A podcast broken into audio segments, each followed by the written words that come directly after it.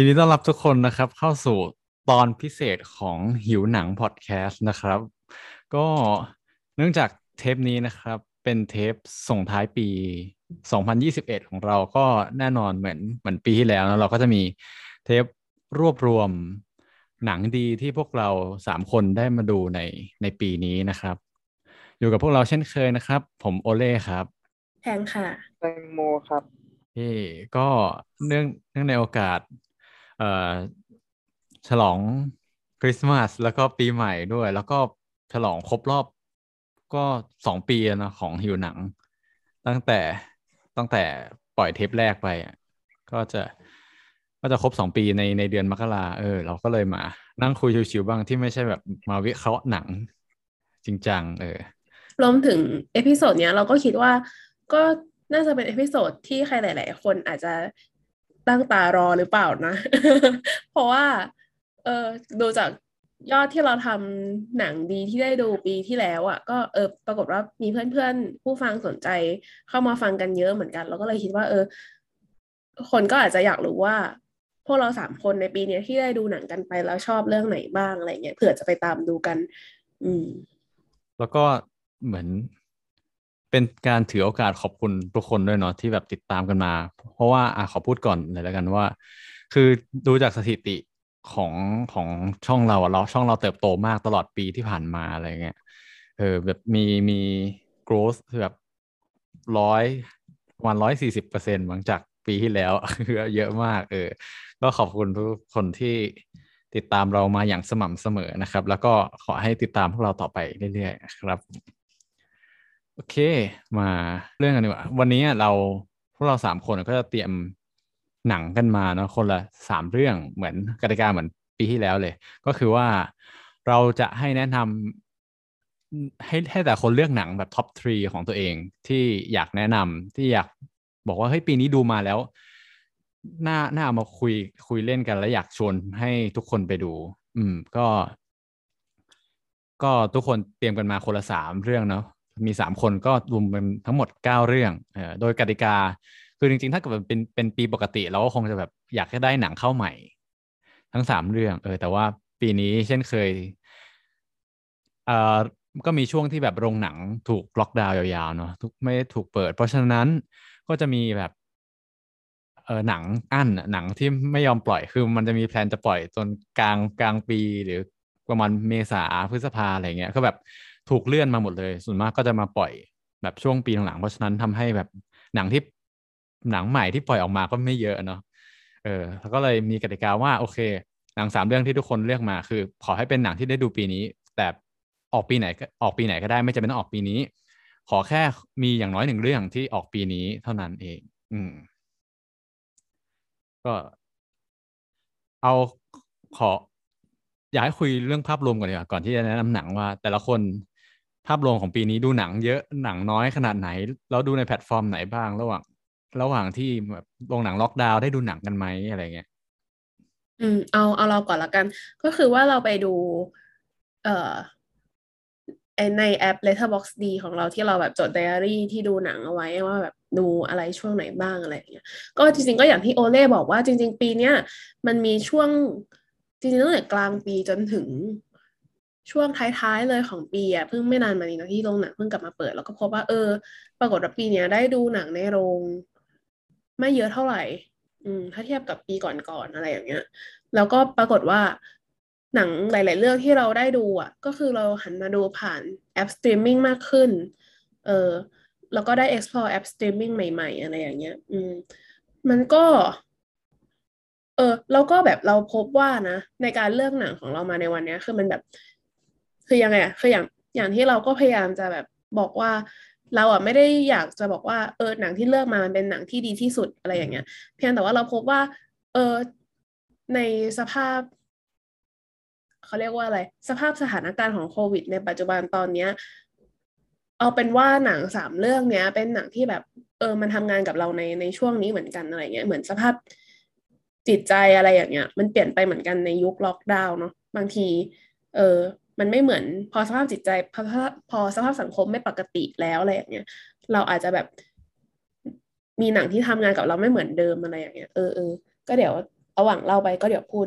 ไปด้วยว่า เออทำไมเราถึงเลือกหนังเรื่องนี้ที่จะมาแนะนำให้เพื่อนๆฟังในวันนี้นะคะ อืม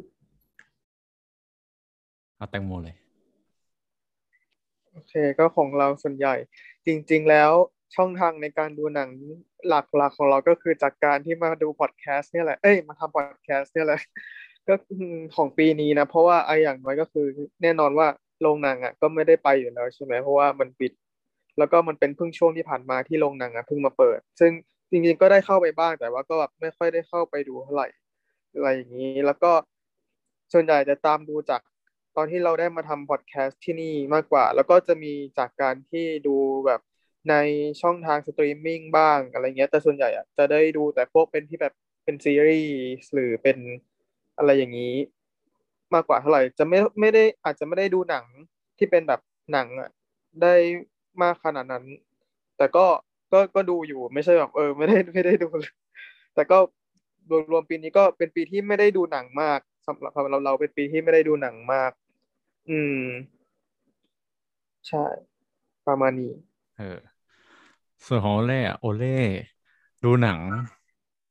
เยอะเป็นปกติ เออเพราะว่าจากจริงๆจะจะเล่าตั้งแต่ตั้งแต่จากปีที่แล้วแล้วอะคือ พอปีที่แล้วเริ่มมาทำเนี่ยหิวหนังพอดแคสต์อะก็เลยคิดว่าแบบพอพูดไปเรื่อยๆอะตอนนั้นแบบตอนนั้นก็พยายามตอนที่แบบแนะนำหนังชวนชิมอะไรเงี้ยพอพูดไปเรื่อยๆแล้วคิดว่าหนังสักวันหนังมันต้องหมดแน่เลยอะเราก็เลย เราก็เลยแบบเหมือนพยายามดูเพื่อตุนไว้ เพื่อที่แบบ เวลาเวลาหยิบมาพูดจะได้มีวัตถุดิบเออในการพูด เออแบบแล้วเราก็เหมือนต้นปีเราก็ตั้งเป้าไว้จะดูหนังแต่ละเดือนอะอย่างอย่างน้อยให้ได้สิบเรื่อง เออ ซึ่งโอเคก็ก็ทำได้ทุกปีนะ เอ้ยทำได้ทุกเดือนนะที่ไม่ไม่ตกหล่นเนี่ยหรือยังน้อยแบบปิ่มๆก็คือสิบสิบเรื่องอะไรเงี้ยแต่ว่าก็ก็ไม่ได้คือเราก็แบบ คือคืออยากตั้งเป้าไว้ เพราะไม่งั้นก็คงจะแบบเหมือนหนังสือที่แบบสมมติถ้าไม่ได้ตั้งเป้าไว้ แบบตั้งเป้ายาว แบบทั้งทั้งปีจะอ่านสิบสองเล่มอะไรเงี้ยแล้วมันมันจะต้องมาเร่งตอนท้าย แต่นี้ก็คือตั้งเป็นเดือนเลยว่า เอ้ย แต่ละทุกเดือนเราจะดูหนังอย่างน้อยสิบเรื่องอะไรอย่างเงี้ยเออ ซึ่งก็ซึ่งก็ทำได้ แต่ว่ามันจะมีตอนกลางปีที่แอบแอบโหดกับตัวเองนิดนึงที่ว่าเอ่อตั้งทีมตั้งทีมไว้ด้วยว่าแต่ละเดือนอะ คือจะดูหนังที่อยู่ในทีมนั้น อย่างเช่นแบบเดือนมิถุนาตั้งแบบสิบเรื่องนี้ขอเป็นหนัง LGBTQ+ อะไรเงี้ย สิบเรื่องเลยอะไรเงี้ยก็แอบแอบโหดแอบหายากนิดนึงเออ แต่ว่าหลังก็ไม่ได้ไม่ได้ฝืนตัวเองขนาดนั้นแล้วก็ไปดูให้ให้ได้สิบเรื่องแหละ แล้วก็แต่ว่าปีนี้ใช่อย่างอย่างเหมือนแพงเลยตรงที่ว่าเราพอไม่ได้ดูหนังในโรงอะเรามาดูหนังในสตรีมแล้วเราสตรีมมิ่งแล้วเราดูในแบบสตรีมมิ่งเยอะขึ้น อย่างเช่น Netflix เอ่อ Disney Plus อะไรเงี้ยแล้วก็มีช่วงต้นปีมีดูเอ่อ HBO Go กับ Amazon Prime ด้วย เออมานี้แล้วก็ก็นั่นแบบมันมีมันมี เราเรารู้สึกว่าการดูหนังในในสตรีมมิ่งอะเออแม้ว่ามันจะแทนแทนการดูหนังในโรงไม่ได้ แต่ว่าสิ่งที่มันเพิ่มมาคือความหลากหลายของหนัง อืม ที่แบบที่หนังแต่ละเรื่องบางทีเราถ้ามันอยู่ในโรงเราอาจจะไม่ได้เข้าไปดูด้วยซ้ำอาจจะไม่ได้ตีตั๋วไปดูด้วยซ้ำแต่พอมันเรา สมัครสตรีมมิ่งแล้วอะแล้วจ่ายไปแล้วอะ เรารู้สึกว่า เอ้ย เราต้องดู ดูให้มันคุ้มหน่อย ก็พยายามเลือกเรื่องเรื่องต่างๆ ที่มันซุกซ่อนอยู่ในแต่ละสตรีมมิ่งโผล่ขึ้นมา เออ ก็แบบได้เจอหนังแปลกๆแนวแปลกๆเยอะมากขึ้นด้วย อืมแต่ซึ่งเอ่อวันนี้เออมีมีอีกอย่างหนึ่งนิดหนึ่งก็คือว่าก่อนที่จะก่อนที่จะแนะนำหนังแต่ละเรื่องคือ ตอนแรกอะเตรียมหนังมาสามเรื่อง แต่ว่า หนังที่จะพูดตอนนี้คือมาเปลี่ยนเมื่อกลางวันนี้เอง เพราะว่าก่อนก่อนที่จะมาอัดเนี่ยไปดูหนังเรื่องหนึ่งมาเออแล้วก็แบบเอ้ย น่าจะเอามาพูดดีกว่าแทนแทนหนังเรื่องหนึ่งซึ่งเดี๋ยวเดี๋ยวพอเล่าถึงหนังเรื่องนั้นแล้วเดี๋ยวค่อยเล่าให้ฟังว่าทำไมถึงเปลี่ยนแล้วก็ แล้วก็ เรื่องเรื่องเดิมที่ตัดออกไปคืออะไร เออมีเดี๋ยวจะเมนชั่นให้ฟังนิดนึงอืม อืม ซึ่งบอกไว้ก่อนว่าตอนเนี้ย พวกเราทั้งสามคนเนี่ยยังไม่รู้ว่า แต่ละคนจะเลือกอะไรออกเว้นของแตงโม ที่รู้แล้ว เพราะว่าจริง ๆ อะ เราตั้งกติกากันไว้ว่า ให้เลือกให้เลือกหนังมาห้าแบบบอกลิสต์มาห้าเรื่องก่อนเพื่อเช็คว่าเออเราจะเลือกซ้ำกันมีโอกาสเลือกซ้ำกันบ้างไหมอะไรอย่างเงี้ยซึ่งปีที่แล้วก็ไม่ซ้ำเลยแพงโอเลเออก็ไม่ซ้ำเออ แต่ว่าไม่ได้บอกว่าในห้าเรื่องเนี้ย จะเลือกสามเรื่องไหนมา อืมใช่ซึ่งเราก็คือเราเขียนไปสามเรื่องเลย แต่ว่าเรื่องคือ เขียนไป เขียนไปหกเรื่องใช่ไหมแต่ว่าเลือกสองเรื่องเพราะอีกเรื่องหนึ่งเป็นเรื่องใหม่ที่เพิ่งแอดเข้ามา เออดังนั้นเอางั้นใครก่อนดี หรือว่าเอาแตงโมก่อนนะในฐานะที่เป็นพิธีกรใหม่ของของช่องของเราเออแต่คือตอนแรกอะลืมว่าให้เลือกมาห้าเรื่องแล้วค่อยคัดเหลือสามตอนแรกก็นึกว่าแบบ เขียนมาสามเลยก็เลยอะโพสต์มาเลยจ้ะอะไรอย่างเงี้ยอะก็คือทุกคนก็ได้รู้กันไปว่าเราเลือกเรื่องอะไร ซึ่งโอเค เดี๋ยวเราพูดก่อนเลยละกันว่าเรื่องแรกที่เราเลือกเนี่ยคือเรื่องอะไรเอาเป็น คือจริง ๆ เรื่องที่เราเลือกอะมันมีกติกาใช่ไหมว่า เป็นเรื่องที่เราต้องที่เรามาพูดก็คือมีหนังที่เราจะเป็นหนังในปีนี้2021หนึ่งเรื่องใช่ปะแล้วก็อีกสองเรื่องจะเป็นหนังที่แบบที่ได้ดูในปีนี้ แต่จะเป็นหนังจากปีไหนก็ได้อะไรอย่างนี้ใช่ไหม เพราะฉะนั้นเดี๋ยวเอาเรื่องแรกเอาเป็นหนังที่ได้ดูในปีนี้ก่อนละกัน เดี๋ยวเราจะเก็บหนังที่ผลิตปีนี้ไว้เป็นของของเรานะเป็นสุดท้ายละกัน ก็คือเรื่องแรกที่เราจะพูดถึงก็คือเรื่อง c h u r k e r s เป็นหนังใน Netflix โดยผู้กำกับชื่อแซนดี้แทนเป็นผู้กับคนสิงคโปร์เป็นหนังปี 2018 อ่าก็จริง ๆ ก็อย่างที่บอกเป็นหนังในในเฟซก็ทุกคนก็ไปดูกันได้นะ แต่ว่าเดี๋ยวเราจะเล่าก็คือที่เราชอบหนังเรื่องนี้เพราะว่า หนังเรื่องนี้มันเหมือนกับเป็นการที่แบบเราไปเติมเต็มชิ้นส่วนของความฝันที่หายไปในช่วงวัยรุ่นซึ่งซึ่งความฝันอันเนี้ยมันของผู้กำกับคนนี้มันก็คือการทำหนังอ่าซึ่งผู้กำกับคนนี้คือก็คือคุณแซนดี้แทนใช่ไหมเรื่องเรื่องเอ่อเรื่องเล่าของหนังเรื่องนี้เลยนะก็คือผู้กำกับของหนังเรื่องนี้คุณแซนดี้แทนก็คือ เขาได้มีโอกาสไปเรียนคอร์สทำหนังกับเพื่อนในสิงคโปร์ซึ่งแล้วเขาก็ได้ไปเจอกับอาจารย์และ mentor ที่ชื่อว่า จอร์จคาร์โดนาซึ่งเป็นคนอเมริกัน แล้วก็ทุกแล้วเพื่อนสามคนก็คือคุณแซนดี้กับเพื่อนอีกสองคน แล้วก็คุณจอร์จก็ได้มาร่วมหัวจมท้ายทำหนังด้วยกันในปี1992หนังที่พวกเขาทำเนี่ยก็คือหนังเรื่องว่าชื่อว่า Shirkers นี่แหละเหมือนกับชื่อหนังตอนนี้เลย ก็เป็นหนังแบบเป็นหนังอาร์ตหนังอินดี้แบบหนังติดติดเฮี้ยๆโคตรเลยก็คือแต่แต่เรื่องเรื่องก็คือเป็นแบบเรื่องของเป็นฆาตกรสาววัยรุ่นที่แบบไล่ฆ่าคนนู้นคนนี้อะไรอย่างเงี้ย แต่การฆ่าก็ไม่ใช่เป็นการฆ่าที่แบบเลือดสาดโหดร้ายอะไรเงี้ยยิงปืนปุ้งปั้งเลยนะแต่เป็นแบบฆ่าเชิงแบบติดๆก็เหมือนกับเอาปืนของเล่นไปยิงปิ้วๆแล้วก็แบบตายไปอะไรเงี้ยซึ่งก็เป็นแบบหนังแบบเออหนังอาร์ตหนังติสแล้วแต่พวกเขาพวกเขาสี่คนเนี่ยก็คือจริงจังกับการทำหนังแบบเรื่องนี้มาก ๆ จริง ๆ ถึงขั้นแบบไปเขียนขอทุนไปจ้างนักแสดงมาเลยเลยถึงขออุปกรณ์นู่นนี่แต่ว่าแบบเราเมนชั่นก่อนว่าตอนนั้นนะคุณแซนดี้แทนอายุประมาณแค่แบบ สิบเจ็ดสิบแปดอะไรเองมั้งประมาณประมาณว่าเรียนเรียน เหมือนจะเรียนมหาลัยปีหนึ่งปีสองอะไรสักอย่างอยู่ประมาณนี้แบบกำลังเป็นแบบวัยรุ่นอะวัยรุ่นแบบขบเพาะอยู่เลยอะเออ แต่แบบทำหนังกันจริงจังมากๆ แบบจ้างนักแสดงอย่างที่บอกขออุปกรณ์จริงจังมาก ซึ่งพวกเขาก็ทำถ่ายหนังก็ถ่ายกันเสร็จเรียบร้อยนะ ถ่ายกันเสร็จเรียบร้อยปุ๊บเด็กๆก็เอาแบบอ่าเด็กสามคนคุณแซนดี้เพื่อนสองคนก็เข้าเอาฟุตเทจหนังเนี่ยกับ เสียงก็ให้คุณจอชก็เป็นคนตัดต่อแบบแล้วอีเด็กสามคนนี้ก็แบบแยกย้ายกันไปเติบโตไปเรียนต่อต่างประเทศอะไรกันเงี้ย แล้วปรากฏว่าพอเวลาผ่านไปเนี่ยก็คือ ข่าวข่าวจากคุณจอชก็คือเงียบหายไปเลย ติดต่อกลายเป็นว่าแบบขาดการติดต่ออะไรเงี้ย แล้วปรากฏว่าหนังก็ไม่ได้เกิดขึ้น ทุกคนก็งงว่า เอ๊ะ แล้วตกลงมันเกิดอะไรขึ้นมา ซึ่งไอ้หนังเรื่องนี้มันก็ชวนให้เราย้อนไปดูว่า เอ๊ะตกลงแล้วจอร์จแบบ เกิดอะไรขึ้นกับคุณจอร์จคุณจอร์จเป็นอะไร แล้วซึ่งเราก็จะได้เห็นกับคุณแซนดี้เนี่ยเหมือนกับตามไปที่บ้านของคุณจอร์จในอเมริกาไปดูว่าแบบสัมภาษณ์กับญาติสัมภาษณ์กับคนนู้นคนนี้ว่าแบบเอ้ยตกลงคุณจอร์จเขาเป็นอะไรเขาเกิดอะไรขึ้นกับชีวิตเขาช่วงนั้นหรืออะไรอย่างเงี้ยแล้วแต่ในขณะเดียวกันเนี่ย เราก็จะได้เห็นถึงแบบในระหว่างที่หนังได้โชว์ใช่ปะเราก็จะได้เห็นถึงแบบตัวตนและการเปลี่ยนแปลงของแบบคุณแซนดี้และเพื่อนๆเองอะจากตอนนั้นที่เขาแบบ ยังเป็นเด็กอยู่ใช่ไหมในหนังในหนังที่แบบที่ถ่ายทำหนังกันตอนเนี้ย จนมาถึงช่วงที่เขาแบบโตอะโตเป็นแบบเป็นวัยรุ่นเป็นใหญ่เป็นโตแบบบางคนก็คือเป็นอาจารย์ด้านแบบภาพยนตร์มีตำแหน่งใหญ่โตในไม่ในแบบในมหาลัยหรืออะไรเงี้ยซึ่งอันนี้เป็นเลยก็เลยเป็นพอยที่เราชอบของหนังเรื่องนี้มาก เพราะว่าอย่างที่บอกก็คือ มันเป็นการเนี่ยมันเป็นการของมันเป็นการอย่างที่แบบ เป็นการไปตามล่าหาความฝันช่วงเวลาในวัยรุ่นที่มันแบบมันหล่นหายไปอะแล้วแบบ ไปเติมเต็มปริศนาที่มันค้างคาในใจว่าแบบเฮ้ยตกลงมันเกิดอะไรขึ้นอะไรเงี้ยแล้วก็มันก็ได้เห็นการเติบโตของตัวละครของ ซึ่งแบบเป็นการเติบโตแบบจริงๆนะไม่ใช่การเติบโตแบบ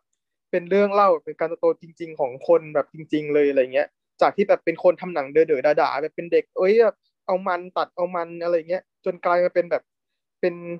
คนใหญ่โตอย่างคุณแซนดี้แทนก็เป็นแบบเป็นฟิล์มคริติกไปเป็นคนเขียนบทอะไรอย่างนี้ไปแล้วอะไรเงี้ย และในขณะเดียวกันมันก็ทำให้เราสัมผัสได้ถึงความแบบความสนุกสนาน ความฝันความแก่นกล้าของเด็กของวัยรุ่นสปิริตแบบวัยรุ่นที่แบบความกับขบฏอะไรเงี้ย ซึ่งบางทีอะพอถ้าเราโตมาใช่ป่ะบางทีอะเราอาจจะหลงลืมตรงนี้ไปก็ได้อะไรเงี้ย มันจะเลยทำให้เรารู้สึกประทับใจกับหนังเรื่องนี้มากเลยใช่ อันนี้แหละหมดแล้วก็เป็นเหตุผลที่เราเลือกหนังเรื่องนี้ขึ้นมาครับ Shirkers ซึ่ง Shirkers ก็สามารถหาดูได้ใน Netflix ใช่ไหม ใช่ สามารถดูได้ใน Netflix เลย สุดยอดเออเนาะต่อไปใคร อ่าเราก็ได้เดี๋ยวขอคิดก่อนว่าจะเอาเรื่องอะไรก่อน เอาเรื่องอะไรก่อนอ่าโอเค โอเค มาที่ของเราบ้าง คือของเราอะที่เลือกมา ก็เป็นสารคดี คือปีนี้ก็เป็นปีที่เราแบบดูสารคดี เยอะขึ้นเหมือนกัน เพราะว่า เออเราแบบ เหมือนกับว่างานที่เราทำมาเหมือนโอนเอียงมาทางสารคดีมากขึ้นอะไรเงี้ยแล้วก็สารคดีเรื่องนี้ก็ได้ดูไปเพราะว่า ตอนแรกเพื่อนเราก็บอกว่า เออมันแบบสนุกมากแล้วเราก็ยังคิดว่ามันสนุกแบบสารคดีอะคือไม่ได้สนุกมากขนาดนั้น แต่พอมาดูจริง ๆอะปรากฏว่ามันสนุกมาก เออ ซึ่งสารคดีที่เราพูดถึงเนี้ยก็คือ collective อืม collective เนี่ยมันจะเป็นเรื่องราวของนักข่าวคนหนึ่งในประเทศโรมาเนีย ที่เขาเป็นนักข่าวประเภท investigative journalist ก็คือนักข่าวเชิงสืบสวน อืม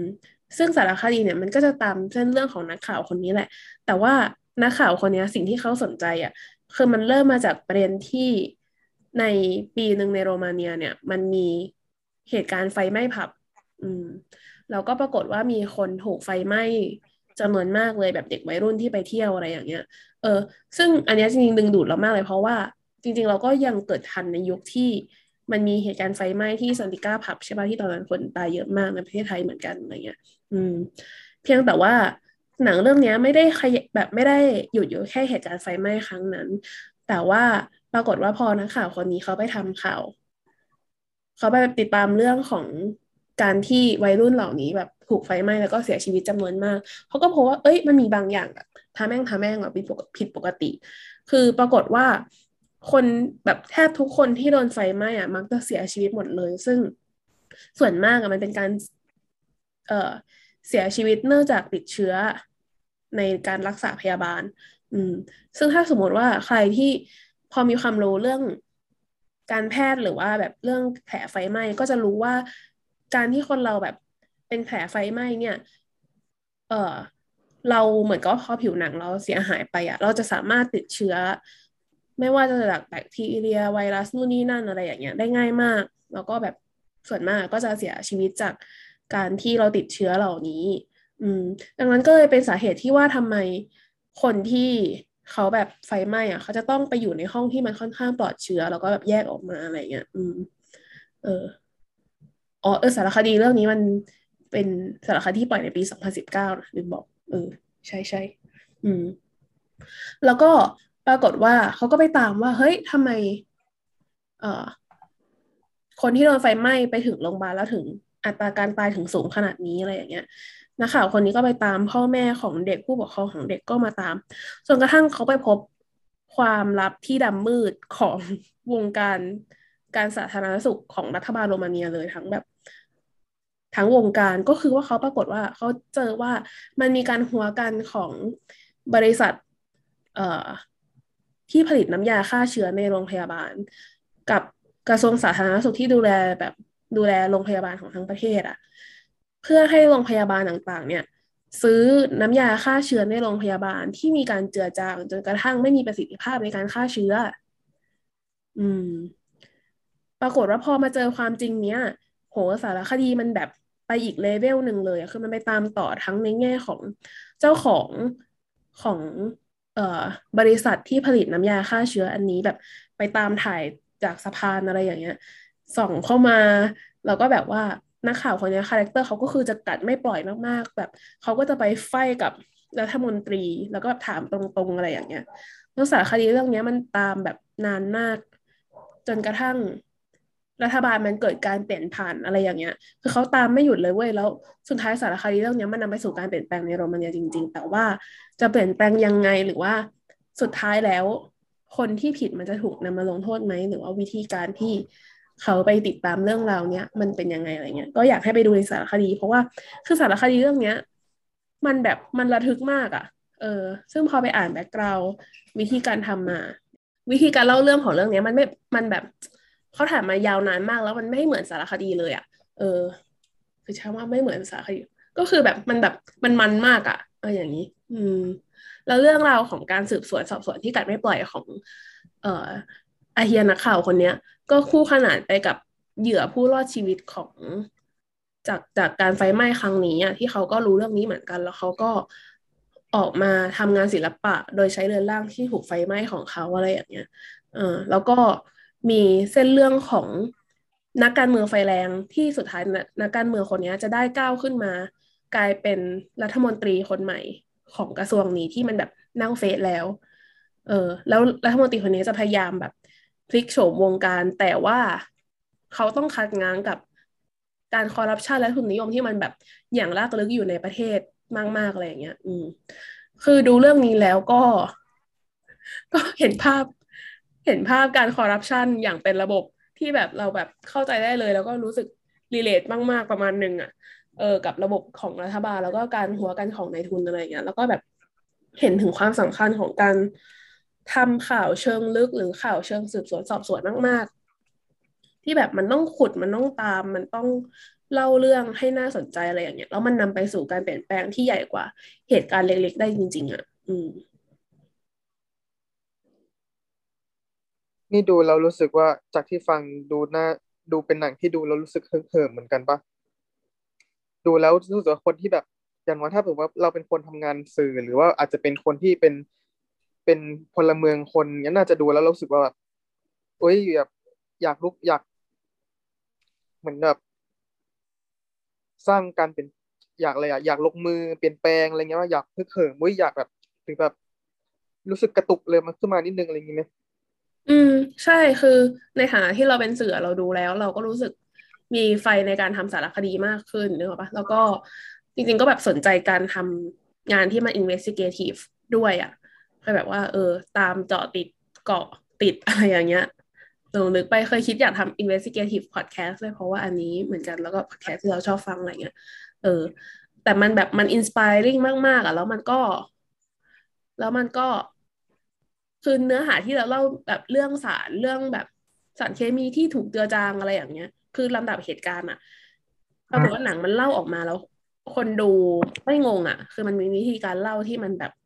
เออค่อยๆเล่าออกมาผ่านด้วยความที่แบบตัวนักข่าวคนนี้เขาก็เป็นคนแบบเล่าเรื่องเก่งอะไรเงี้ยเขาก็เล่าเรื่องรู้เรื่อง แล้วคือสารคดีเรื่องนี้ยไม่ได้แบบใช้วิธี conventional แบบการแบบนั่งสัมภาษณ์ แล้วก็ขึ้นไตเติลมาว่า นี่คือคุณ A B C อะไรอย่างเงี้ย เออ มันไม่มีเลยเว้ย แต่มันจะเป็นการแบบเหมือนเหมือน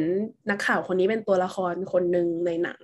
แล้วก็เดินไปคุยกับคนนั้นคนนี้แบบเดินหน้าทะมึงถึงเข้าไปในโต๊ะแถลงข่าว แล้วก็แบบบอกเอาอะไรเงี้ย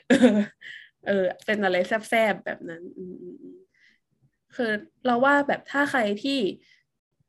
สนใจเรื่องการแบบเรื่องการเมืองหรือว่าการเปลี่ยนแปลง รือเรื่องคอร์รัปชันอะไรอย่างเงี้ย หรือการทำสารคดี เออ ดูเรื่องเนี้ย เราว่าแบบดีมาก ๆ อะอยากให้ลองดูกัน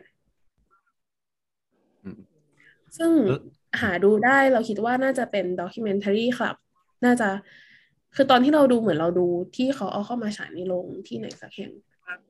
มั้งเออ แต่ว่าไม่งั้นก็เป็นวิดีโอออนดีมาของด็อกิเมนทรีครับ ก็น่าจะยังมีอยู่อืมอืมเราได้ยินชื่อหนังเรื่องนี้จาก ตอนต้นปีด้วยเพราะว่ามันเข้าชิงออสการ์นะสองสาขาเลยได้อ่าภาพยนตร์ต่างประเทศกับกับสารคดียอดเยี่ยมอืมแม้ว่าจะไม่ได้รางวัลเลย แต่ว่าเออได้เข้าชิงสองสาขาเลย น่าดูน่าดู เราเรายังไม่ได้ดูเลยเออโอเคต่อไปตาโอเล่แนะนำหนังเรื่องแรกกำลังคิดอยู่เพราะว่า คือพอดีด้วยความบังเอิญนะว่าหนังที่เลือกมาสามสามเรื่องเนี่ย เป็นหนังที่เข้าฉายปีนี้ทั้งหมดเลย เออ ก็เลย เอ๊ะ เอาเรื่องไหนดี เอาเรื่องเรื่องนี้ก่อนแล้วกันไหนๆก็แบบพูดถึงความระทึกความน่าตื่นเต้น เราก็เลยเลือกหนังที่เข้าฉายทาง Disney Plus เออ เป็นหนัง original ของดิสนีย์นะก็คือเรื่องครูเอล่านั่นเอง อืมอ่า หนังครูเอล่าก็คือ หนังที่สร้างมาจากหนังเป็นหนัง spin-off ที่สร้างมาจากตัวร้ายในเรื่องเอ่อ Dalmatian One O One หรือ One O One Dalmatian จะไม่ได้ละเออเออสักอย่าง One O One เออเออถ้าเป็นคนไทยก็จะเรียกว่าหนึ่งศูนย์หนึ่งดันเมเชีเอยอเออ One One Dalmatian เออซึ่งซึ่งตัวละครตัวตัวนี้ก็คือครูเอล่าเดวิลใช่ไหม ครูเอล่าเดวิลในการ์ตูนอะมันจริง ๆ ไม่มีไม่ค่อยมี background เลยอะแล้วแบบเขาก็พยายามที่จะเอาเรื่องมาแต่งต่อแต่งเติมต่อว่าเกิดอะไรขึ้นเขาเป็นใครอะไรเงี้ยคล้ายๆ นึกสภาพคล้ายๆ แบบMaleficent ถ้าใครจำได้เหมือนใน Sleeping Beauty ที่มี Maleficent แต่ว่าเหมือนดิสนีย์ก็พยายามเอาตัวตัวร้ายตัวเนี้ย spin-off ออกมาสร้างเป็นสร้างให้มี background เป็นหนังของตัวเองเออซึ่งปีนี้เขาก็ทำเรื่อง Cruella นะเอ่อที่เราอยากยกมา เพราะว่า เพราะว่าอันหนึ่งมันมันสนุกแหละ แต่ว่าข้อที่สองคือมันเหนือความคาดหมายของเราเออเพราะว่าพูดตามตรงว่าคือเราก็เป็นติ่งดิสนีย์คนหนึ่งแล้วก็ดูหนังดิสนีย์ค่อนข้างเยอะ แล้วรู้สึกว่าถ้าให้พูดตรงๆนะหนังดิสนีย์ที่แบบเป็นดิสนีย์ทำอะที่แบบไม่ใช่อ่า Marvel Star Wars หรือพิกซาอะไรเงี้ยที่แบบเป็นดิสนีย์จริงๆอะ หนังหลังๆค่อนข้างผิดหวัง เยอะเหมือนกัน ยกตัวอย่างง่าย ๆ เลยคือมู่หลานถ้าเกิดใครดูมู่หลานที่แบบรีเมคใหม่ก็คือ อันนั้นหนังค่อนข้างที่แบบเออโดนคนคนไม่ชอบเยอะอะไรอย่างเงี้ยกัน แต่ว่า Cruella นี่ก็คือเหนือความคาดหมาย แล้วก็เอออ่าเล่าเรื่องย่อให้ฟังก่อนแล้วกัน เรื่องย่อก็คือ Cruella เนี่ยจริงๆเขาชื่อ Estella คือชื่อเดิมอะชื่อ Estella ก็เป็นเด็กน้อยคนหนึ่งที่ เกิดมาในครอบครัวที่ไม่ได้รวยนะครอบครัวที่จนเลยแหละเออแล้วก็ปรากฏว่าเขาก็ชื่นชอบแฟชั่นตั้งแต่เด็กใช่ไหมเออแต่ว่าเป็นเด็กแบบเหมือนเป็นเด็กนอกรีตหน่อยแบบแต่งแฟชั่นไปโรงเรียนในโรงเรียนที่ที่มียูนิฟอร์มอะแต่แบบฉันก็แต่งแบบผิดกฎอะไรเงี้ยแต่แต่มีหัวทางด้านแฟชั่นเออแล้วเขาก็คิดว่าแบบเขาชื่นชอบแฟชั่นมากอยากทำงานในวงการแฟชั่น แต่ว่าเนื่องจากฐานะตัวเองอะไรเงี้ยไม่ค่อยดีก็ เหมือนวันวันหนึ่งก็ เหมือนแม่พยายามไปฝากฝากไว้กับ ฝากไว้กับ คนคนหนึ่งแล้วกัน ปรากฏว่าเหมือน พอแม่เข้าไปที่งานเลี้ยงอะ่ะ แม่เขาก็เห็นแม่ตัวเองถูกผลักตกน้ำหาเสียชีวิต เออแบบก็กลายเป็นเด็กกำพร้าเลย แล้วก็วิ่งหนีออกมาใช้ชีวิต โดดเดี่ยวด้วยตัวเอง แล้วก็ไปเจออ่าโจร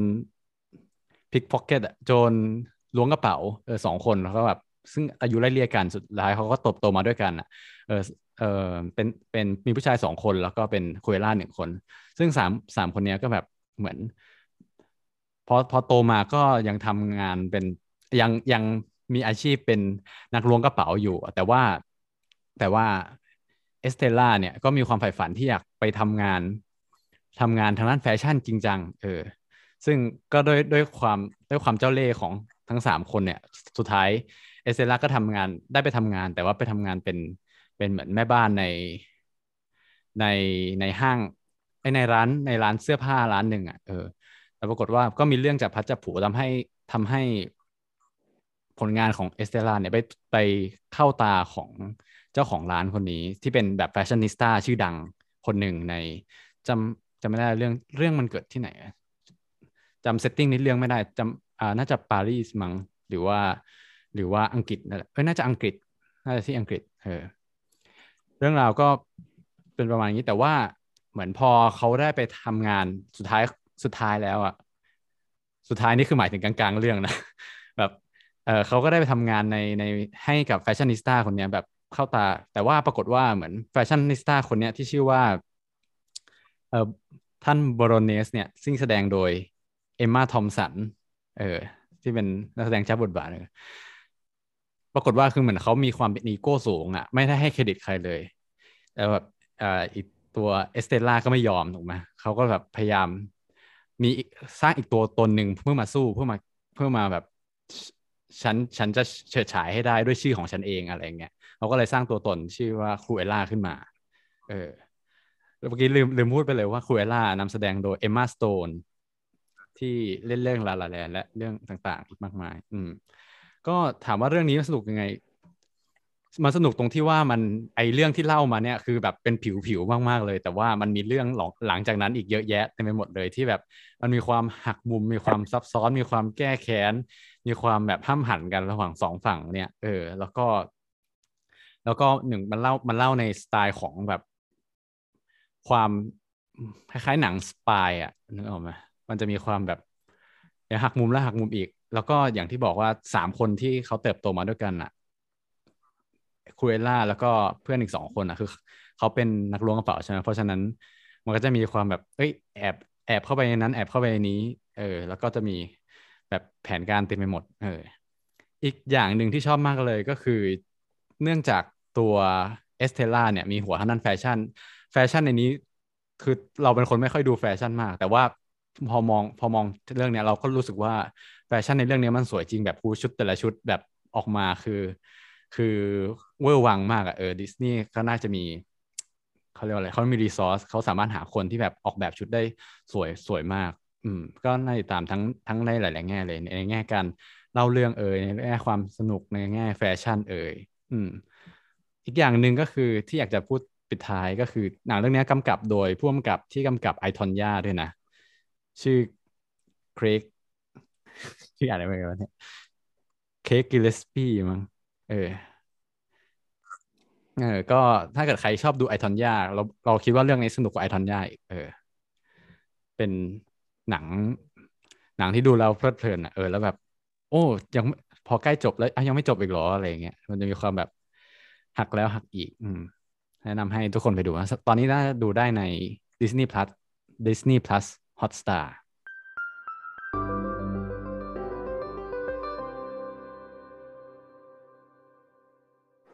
อ่ามาแตงโมพร้อมไหม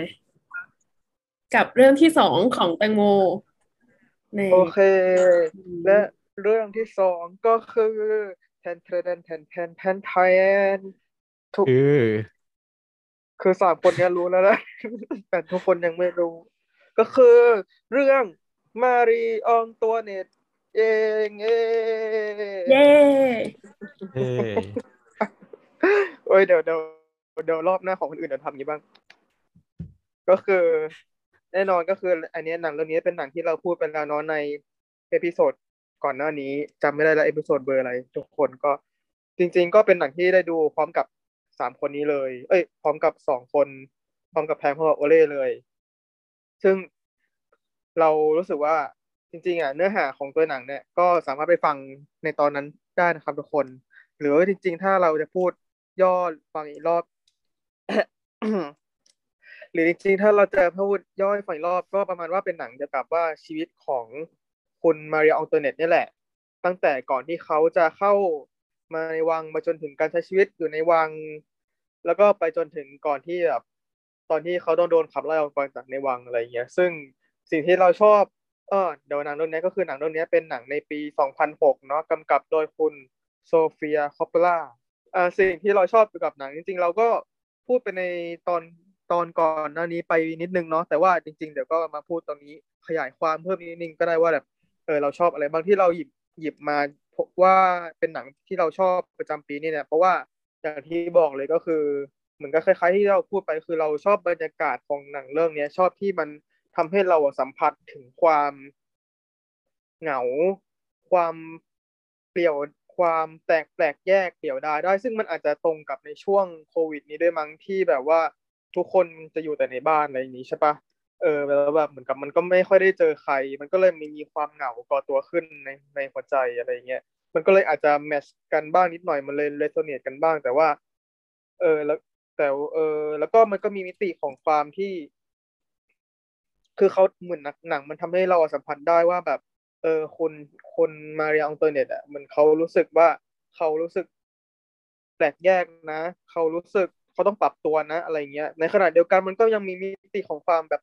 ตลกขบขำคุกคิก หรืออะไรอย่างนี้สอดแทรกไปในหนังด้วยทำให้หนังมันไม่ได้ดูแบบว่า มีโทนที่มัน monotone เกินไป แล้วในขณะเดียวกันมันก็มีถึงสัมผัสได้ถึงความแบบ อู้ฟู่หรูหราแบบอารมณ์ว่าแค่ดูแค่ชุดหรือ setting ก็อาจจะแบบคุ้มแล้วตาแตกแล้วอะไรเงี้ยสำหรับเราเรารู้สึกเราชอบตัวนี้มากแล้วก็อีกมิติหนึ่งที่เราชอบก็ของหนังเรื่องนี้ก็คือที่ที่คุยกันอะไรจากครั้งที่แล้วเหมือนกันก็คือ เราชอบในความที่เขาแบบกล้าที่จะหยิบยกหนังหยิบยกเรื่องราวของมาเริอันเตเดตมาตีความใหม่เนาะแบบ คืออย่างที่เราพูดอย่างที่เราเห็นกันในตอนนั้นคือหนังเรื่องนี้มันไม่ใช่หนังที่ เล่าเรื่องตามประวัติศาสตร์ที่มันเกิดขึ้นจริงๆอะแต่เหมือนเป็นการที่เขาสอดแทรกเอลเมนต์ความสมัยใหม่เข้าไปในหนัง อย่างเช่น เพลงเพลงที่ร่วมสมัยหรือสอดแทรกสิ่งของอะไรเข้าไป ซึ่งเหมือนกับเป็นการที่แบบมีความกล้ามีลูกบ้าเข้าไปในนั้นนะซึ่งเรารู้สึกว่า เออเราเราชอบตรงนี้ แต่ในขณะเดียวกันมันก็ไม่ได้ มันก็กลมกล่อมแล้วมันก็ทำให้เราดูได้ดูโดยดูรู้เรื่องอะดูแบบเออ ไม่ต้อง ไม่ได้เป็นหนังที่ดูแล้วเครียดอะไรขนาดนั้นอะไรเงี้ยเออก็เลยรู้สึกชอบและหยิบให้เป็นหนังที่ชอบในปีนี้ เย้เย้เออก็อย่างที่ตังโมบอกว่าหนังเรื่องมาริองตอนเนี่ยจริงๆเราก็มีพูดไปแล้ว แบบยาวๆของพวกเราความคิดเห็นพวกเราทั้งสามคนในคิวหนังพอดแคสต์ตอนที่สิบห้าอืมก็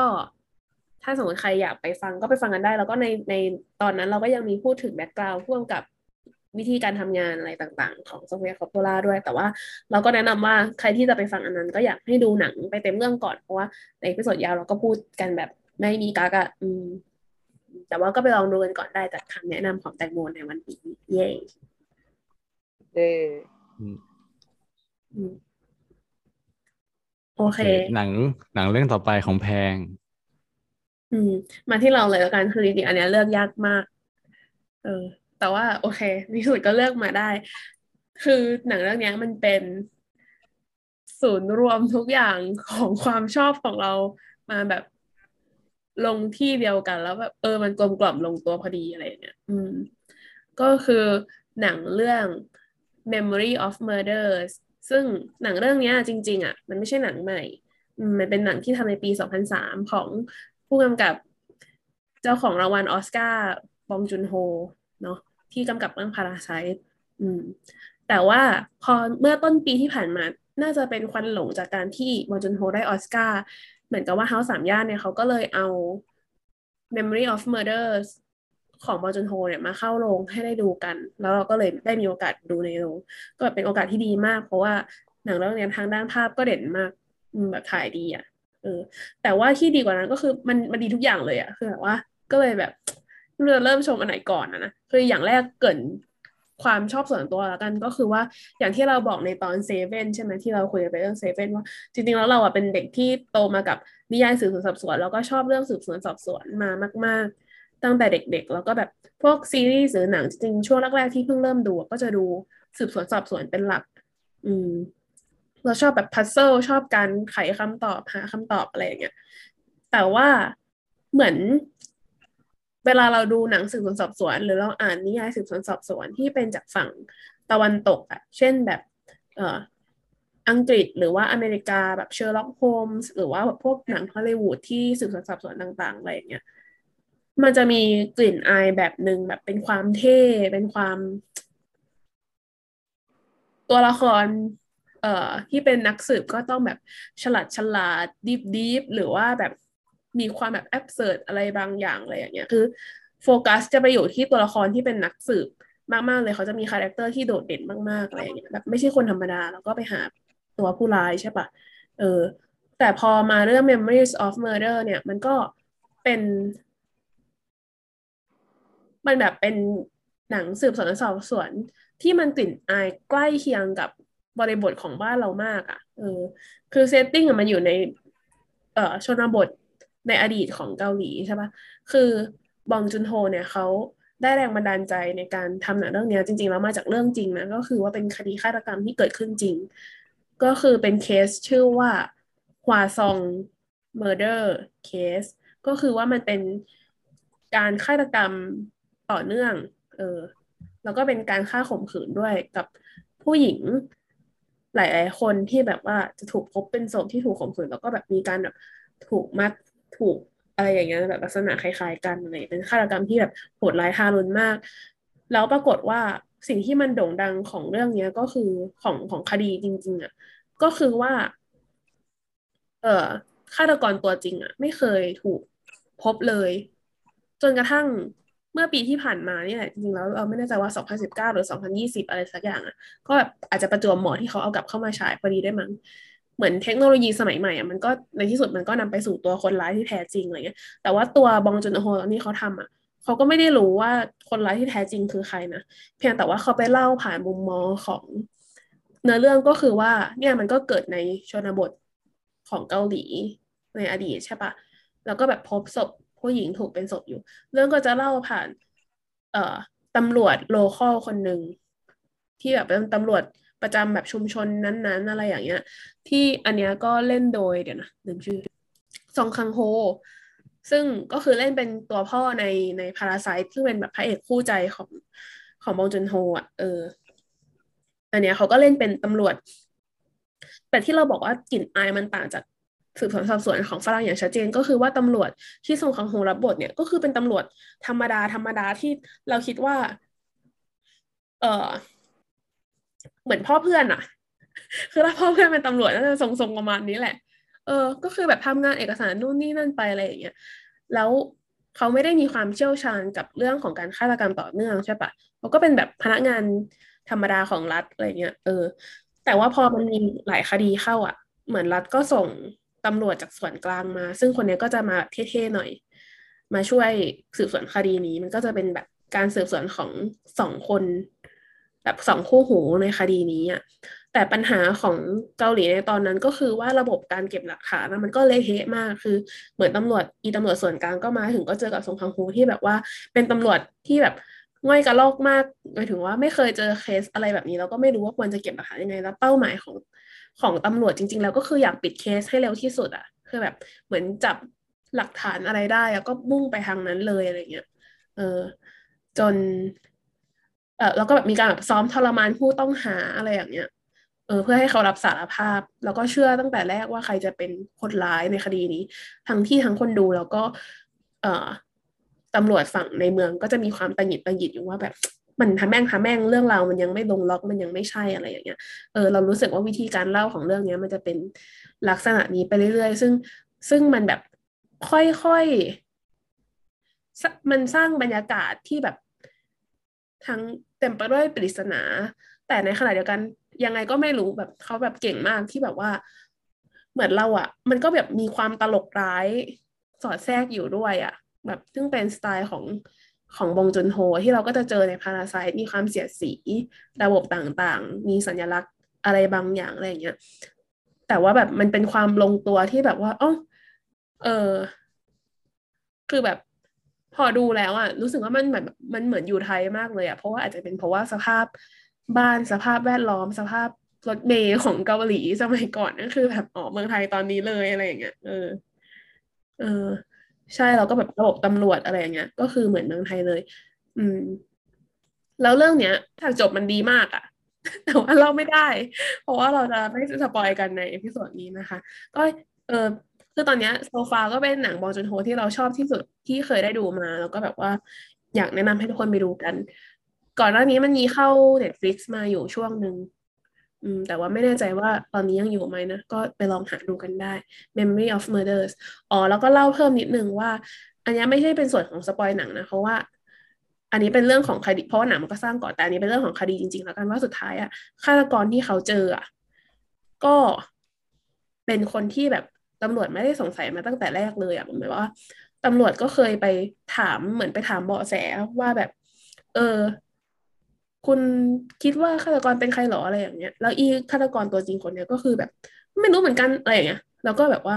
เขาก็มีความกระหยิมยิ้มย่องว่าแบบ อ๋อ เหมือนตัวเขารอดพ้นแล้วอะไรอย่างเงี้ยเออ ซึ่งสุดท้ายพอมาแบบตรวจเจอหลักฐาน DNA เขาก็แบบ เออเขาก็เหมือนเป็นการแบบตอกหน้าตำรวจว่าตอนนั้นนะเขาเข้าใกล้ตัวฆาตกรมาก ๆ ขนาดนั้นแล้ว แต่ว่าเขาแบบจับไม่ได้ อะ อืม อืม ก็เป็นที่น่าเสียดาย อันนี้แสดงว่าแสดงว่าในหนังอะ มันไม่ได้จบด้วยการบอกว่าฆาตกรคือใครใช่ปะเพราะว่ามันเพิ่งมารู้จริง ๆ แค่เมื่อปีสองปีที่ผ่านมาเลยอันนี้ก็ต้องไปดูเองว่าเขาสุดท้ายเขาจะโอ๊เฉยลยว่าอะไรไหมเออ เพราะว่าจริง ๆ อะ มันก็ไม่ได้ตรงร้อยเปอร์เซ็นต์หรอกคือเขาได้อินสปิเรชันมาจากคดีนี้เฉยๆ แต่ว่าเรื่องราวที่เหลือมันเป็นการเสริมเติมแต่งขึ้นมาอะไรเงี้ย ตัวละครที่ซงซังโฮเล่นก็คือเป็น ตัวละครที่แต่งขึ้นมาอืมสะท้อนภาพตำรวจเกาหลีช่วงนั้น เหมือนเขาเรียกว่าดัดแปลงจากเรื่องจริงอะไรอย่างงี้เออแต่ไม่ใช่เอาเรื่องจริงมามาทำใช่ใช่ใช่คิดว่าเขาก็น่าจะสื่อสารไปถึงถึงเรื่องจริงนั่นแหละเอออืมเพแล้วราะก็ว่าเราก็รู้แล้ว อืม ใช่แล้วรายละเอียดของคดีเนี้ยจริง ๆ มันมีแบบความน่าสนใจมาก ๆ คือแบบมีหลายเรื่องที่มันมีความ ลึกลับของของฆาตกรรมต่อเนื่องอะเช่นแบบ ปรากฏว่าเหยื่อจะเป็นผู้หญิงชุดแดงเท่านั้นอะไรอย่างเงี้ย เออแบบไปไปมาๆก็จะพบว่าเอ้ยผู้หญิงจะเป็นผู้หญิงที่แต่งตัวด้วยชุดสีแดงเท่านั้น ก็คือพอสื่อ อันนี้ก็เป็นที่มาจากเรื่องจริงนะพอสื่อประกาศว่าเออเหยื่อเป็นผู้หญิงใส่ชุดแดงอะ คนผู้หญิงก็แบบไม่ใส่ชุดแดงออกจากบ้านกันเลยอะในช่วงนั้น เพราะว่ากลัวอะไรเงี้ยเออแล้วก็มีเหมือน strategy ก่อนอันนั้นก็มี strategy แบบเอาตำรวจหญิงไปใส่ชุดแดงเดินล่อ แต่สุดท้ายก็ฆาตกรก็ไม่มาอะไรเงี้ยเออ มันแบบมีความพยายามหลายอย่างของตำรวจเกาหลี ที่ตอนนั้นเทคโนโลยีมันก็ยังไม่ได้แบบทันสมัยมากในการพยายามที่จะจับฆาตกรต่อเนื่องรายนี้อะไรเงี้ยอืมใช่เราเราดูหนังเรื่องนี้แล้ว เราก็แอบแอบบอกนิดนึงก็ได้ว่าตอนตอนที่ดูอะ อ่ายังไม่ชอบขนาดนั้น แต่พอมาอ่านเพิ่มอะคือมันมันต้องมาอ่านเพิ่มถึงแบ็กกราวน์ของคดีเนี้ยเวลารู้สึกแบบโอ้ชอบมากขึ้นด้วยด้วยความการที่เขาสามารถเล่าด้วยด้วยกับเล่าด้วยในในสถานการณ์ที่คดีมันยังไม่ไม่ถูกปิดอะไรเงี้ยคือมันมีหลายอย่างที่เขาต้องเติมหรือเขาต้องพยายามเขาเรียกว่าไงเล่า เออกลัวจะสปอยแต่ว่าเออนั่นแหละ เอาเป็นว่าเออถ้าเกิดใครดูแล้วอะ อยากให้ไปอ่านคดีเรื่องคดีเพิ่มเติมว่าสถานการณ์ตอนที่หนังออกนั้น คดีตอนนั้นเป็นยังไงบ้าง เออ คือถ้ามาอ่านทุกวันนี้ มันมันต้องไปเทียบไทำลายนิดนึงอะว่าตอนเพราะว่าตอนนั้นคดียังไม่ถูกจับใช่ไหมแต่ตอนหลังๆมันมีข่าวตอนสองสองปีที่แล้วที่เพิ่งจับได้อะไรอย่างเงี้ยอืมนี่เขาบอกว่ามีใน Netflix ตอนนี้สามารถดูได้ เออ ก็รีบไปดูกันนะคะ ทุกคนก่อน ที่แบบไม่รู้ว่าจะออกเมื่อไหร่อะไรเงี้ยเดี๋ยวจะหาดูยาก อืมอืม โอเคโอเค ต่อไปเป็นทีของโอเล่กับหนังเรื่องที่สองใช่ปะวะโอเคใช่เย่งั้นหนังเรื่องที่สองที่เราจะแนะนำก็คือหนังเรื่องซูเปอร์โนวานั่นเอง เออจริงๆ ถ้าเกิดใครใครไป search ดูมันอาจจะเห็นว่าเขียนว่ามันวงเล็บปีสองศูนย์สองศูนย์คือจริงๆ มันหนังเรื่องนี้ฉายครั้งแรกแบบในงานเทศกาลหนังปีที่แล้ว แล้วมันก็มี plan ที่จะเข้าปีที่แล้วด้วยเราเห็นโฆษณามานานแล้ว แต่ว่ามันถูกเลื่อนมาเรื่อยๆอะเหมือนหนังหลายๆเรื่องที่แบบโควิดมาเลื่อนมาเรื่อยๆ หนังเรื่องนี้ทำให้หนังเรื่องนี้เข้าฉายจริง ๆ แบบเหมือนทั่วทั่วโลกอะเออรวมถึงประเทศไทยด้วยก็คือเมื่อปีนี้เอง ปีสองพันยี่สิบเอ็ดอืม หนังเรื่องนี้เป็นหนังเกี่ยวกับจริงๆไม่มีเนื้อเรื่องอะไรมากก็คือเป็นหนังคู่คู่รักที่เป็นเกย์สองคนที่ก็มีอายุแล้วอะ เออ แล้วคน คนคนหนึงเป็นเป็นเหมือนนักดนตรี เป็นนักเปียโน กับอีกคนเป็นเหมือนเป็นนักเขียนนิยายอะเออซึ่งคู่รักเกย์สองคนนี้ก็เหมือนใช้ชีวิตร่วมกันมานานแล้ว แต่ว่าคนคนหนึ่งอะคนที่เป็นนักเขียนนิยายอะมีปัญหาความจำเสื่อม มีปัญหาสมองเสื่อมทำให้ความจำค่อยๆเลือนลางลงไปเรื่อยๆเออแล้วก็เหมือนสองคนเนี้ยพยายามจะเหมือนมาเก็บโมเมนต์ร่วมกันอะเก็บเมมโมรีร่วมกันเพราะว่าอย่างที่บอกว่าคนคนหนึ่ง ความจำจะเริ่มเริ่มเสื่อมไปแล้วอาการก็แย่ลงเรื่อยๆเออเขาก็แบบออกรถทริปขับขับคาราวานขับรถรถรถนอนอะรถตู้นอนอะเออขับไปเรื่อยๆ เพื่อเพื่อให้เพื่อให้คนที่เป็นนักดนตรีอะไปไปเล่น ไปเล่นคอนเสิร์ตโชว์เออ แต่ว่าเหมือนระหว่างทางอะระหว่างที่แบบเขาก็ไปแวะนู่นแวะนี่มันก็จะมีแบบเหตุการณ์ต่างๆ เหตุการณ์ที่เกิดจากแบบความความจำเสื่อมของนักเขียนนิยายหรือ มาการพูดคุยกันว่าชีวิตจะเอาไงต่อไป การวางแผนชีวิตว่าถ้าเกิดสมมติคนหนึ่งเขาไปแล้วอะจะจะเกิดอะไรขึ้น ซึ่งหนังเรื่องนี้ก็จะเป็นจะได้เห็นถึงความดราม่าของของคู่รักนะที่เป็นที่เป็นเกย์สองคนซึ่งสองคนเนี้ยรับบทโดยนักแสดงชื่อดังทั้งคู่นะคนหนึ่งก็คือคอลินเฟิร์ธที่เล่นเรื่อง Kingsman แล้วก็เล่นเรื่องต่างๆ มากมายอะ King's Speech Bridget Jones Diary Love Actually ต่างๆ เออ กับอีกคนหนึ่งก็คือ Stanley Tucci เป็นผู้ชายหัวล้านใส่แว่นพูดอะไรหนังหนังจริงหนังหนังมันไม่ได้มีสตอรี่อะไรมาก แต่ว่าด้วยสาเหตุที่เลือกมา เพราะว่าเราชอบหนังที่มีความดราม่าที่เป็นแบบชีวิตคนอะไรอย่างนี้อยู่แล้วอะ เออแล้วหนังเรื่องนี้ก็แบบค่อนข้างขยี้เรื่องของแบบการวางแผนชีวิต ความสัมพันธ์ อะไรแนวๆเนี้ยซึ่งเราไม่ได้ดูหนังแนวนี้มานานมากแล้ว เออ อาจจะเป็นเพราะว่าหลังๆดูหนังหลากหลายมากขึ้นอะเออแล้วแบบกลับมาดูหนังที่แนวที่เราชอบแล้วมาเจอ แล้วหนังที่แบบบีบคั้นอารมณ์เออก็แบบก็เลยเลือกให้มันเป็นหนังหนึ่งในหนังที่ดีที่สุดที่ได้ดูในปีนี้แต่อันนี้คงบอกไม่ได้ คงบอกไม่ได้เนาะว่าดูที่ไหน เพราะว่า ใช่ คือคือหนังเรื่องนี้เราดูที่ในโรงที่ House แต่ว่าตอนนี้น่าจะไม่แน่ใจเหมือนกันว่าในสตรีมมิ่งมีเจ้าไหนที่ซื้อไปดูฉายหรือยังแล้วก็รอติดตามมันอาจจะมีอาจจะมีพวกแบบให้เช่าอะไรนี้ป่ะแบบใน Apple TV หรือว่า หรือว่า Play Store ไม่แน่ใจเหมือนกันไม่เป็นไรเพราะว่า หนังเรื่องถัดไปของเรา มันเป็นหนังที่ไม่มีต้องดูเถื่อน โอเค งั้นมาถึงรอบสุดท้ายของแต่ละคนเรือน ก็มาถึงหนังเรื่องที่สามของแตงโมเลยแล้วกัน นี่จะเป็นหนังหนังใหม่ใช่ไหมที่แตงโมเก็บไว้สุดท้าย หนังที่ฉายปีนี้ เป็นเหมือนลูกชิ้นที่เราเอาไว้กินตอนสุดท้ายเวลาเรากินก๋วยเตี๋ยวหมด ก็คือหนังเรื่องนี้ของเราก็คือหนังที่ชื่อเรื่องว่า All Lights Everywhere เป็นหนังของเพิ่งเป็นหนังในปีนี้ 2021 เขียนบทและกำกับโดย คุณ Theo Anthony เป็นหนังผู้กำกับชาวอเมริกันหรือเปล่า เดี๋ยวเพิ่ง fact check ก่อน พูดไปเรื่อยเลยเดี๋ยวไม่ชัวร์อ่าใช่คนอเมริกัน ซึ่งหนังเรื่องนี้คือหนังเรื่องนี้จริง ๆ แล้วมันเป็นหนังแบบ เป็นหนังสารคดีนะ แต่ว่ามันมีความ element ของความ artistic อยู่ข้างในเยอะมาก ซึ่งเนื้อเรื่องรวมๆเนี่ยมันเป็นการสำรวจกว้างๆเกี่ยวกับเรื่องของเทคโนโลยีภาพ และเรื่องภาพและการรับรู้ภาพอะไรเงี้ย แล้วก็สื่อรวมๆว่าเนี่ยในการบันทึกภาพต่างๆ หรือในการรับรู้มีเดียภาพอะไรเงี้ย มันไม่มีทางที่เราจะปราศจากจากอคติไปได้อะหรือถ้าพูดอีกทางนึงก็คือ มันไม่มีทางที่จะ no filter ได้ เออซึ่งอย่างในหนังเนี้ยเขาก็พาไปสำรวจสิ่งต่างๆ อย่างเช่น กล้องที่แบบกล้องที่ตำรวจเขาใช้เวลาติดตัวเวลาแบบบันทึกบันทึกเวลาทำงานอะไรเงี้ยเวลาจับกลุ่มอารมณ์คล้ายๆเหมือนกับกล้องติดรถเราอะไรเงี้ย ซึ่งเราก็จะคิดว่ากล้องเนี้ยมันถูกออกแบบให้เหมือนกับตาเห็นจริง ๆ เหมือนกับว่าเป็นการจับภาพโดยที่มันไม่ได้มีอคติอะไรใด ๆ เลยแต่เหมือนหนังเขาก็พาพาชวนให้เราแบบไปคิดดูว่าไปเห็น ชวนให้เราไปลองไปคิด ชวนให้เรามาแบบตระหนักดูว่า เอ้ยจริง ๆ แล้วอะมันเป็นมุมมองที่ปราศจากอคติเลยหรือเปล่า หรือจริง ๆ แล้วมันมีอะไรที่ปิดอยู่ไหมเบื้องหลัง ซึ่งแบบเขาก็พาไปด้วยสำรวจด้วยกันแบบไปดูเลยนะว่าตั้งแต่ตำรวจอบรมการใช้กล้องไปจนถึงแบบว่าการที่แบบการผลิตกล้องขึ้นมาเลยอะไรอย่างเงี้ย อืม แต่ก็ไม่ใช่แค่เรื่องแค่กล้องติดติดตัวตำรวจอย่างเดียวนะเขาก็ยังพาไปสำรวจอย่างอื่นชุดด้วยอย่างเช่นแบบว่า อย่างเช่น เอ่อมันจะมีอย่างเช่นเทคเทคโนโลยีการสำรวจแบบการ surveillance จากอากาศอะอย่างเช่นการส่งภาพดาวเทียมลงมายังบนแบบบนพื้นโลกอะไรเงี้ย ซึ่งมันจะแบบ refresh ทุก ๆ ทุก ๆ นาที ทุก ๆ นาทีอะไรเงี้ยใช่ปะแล้วมันมีฉากที่แบบ เข้มข้นมากแล้วแบบดราม่ามากตอนนี้คือดีมากคือเหมือนกับเขาอะ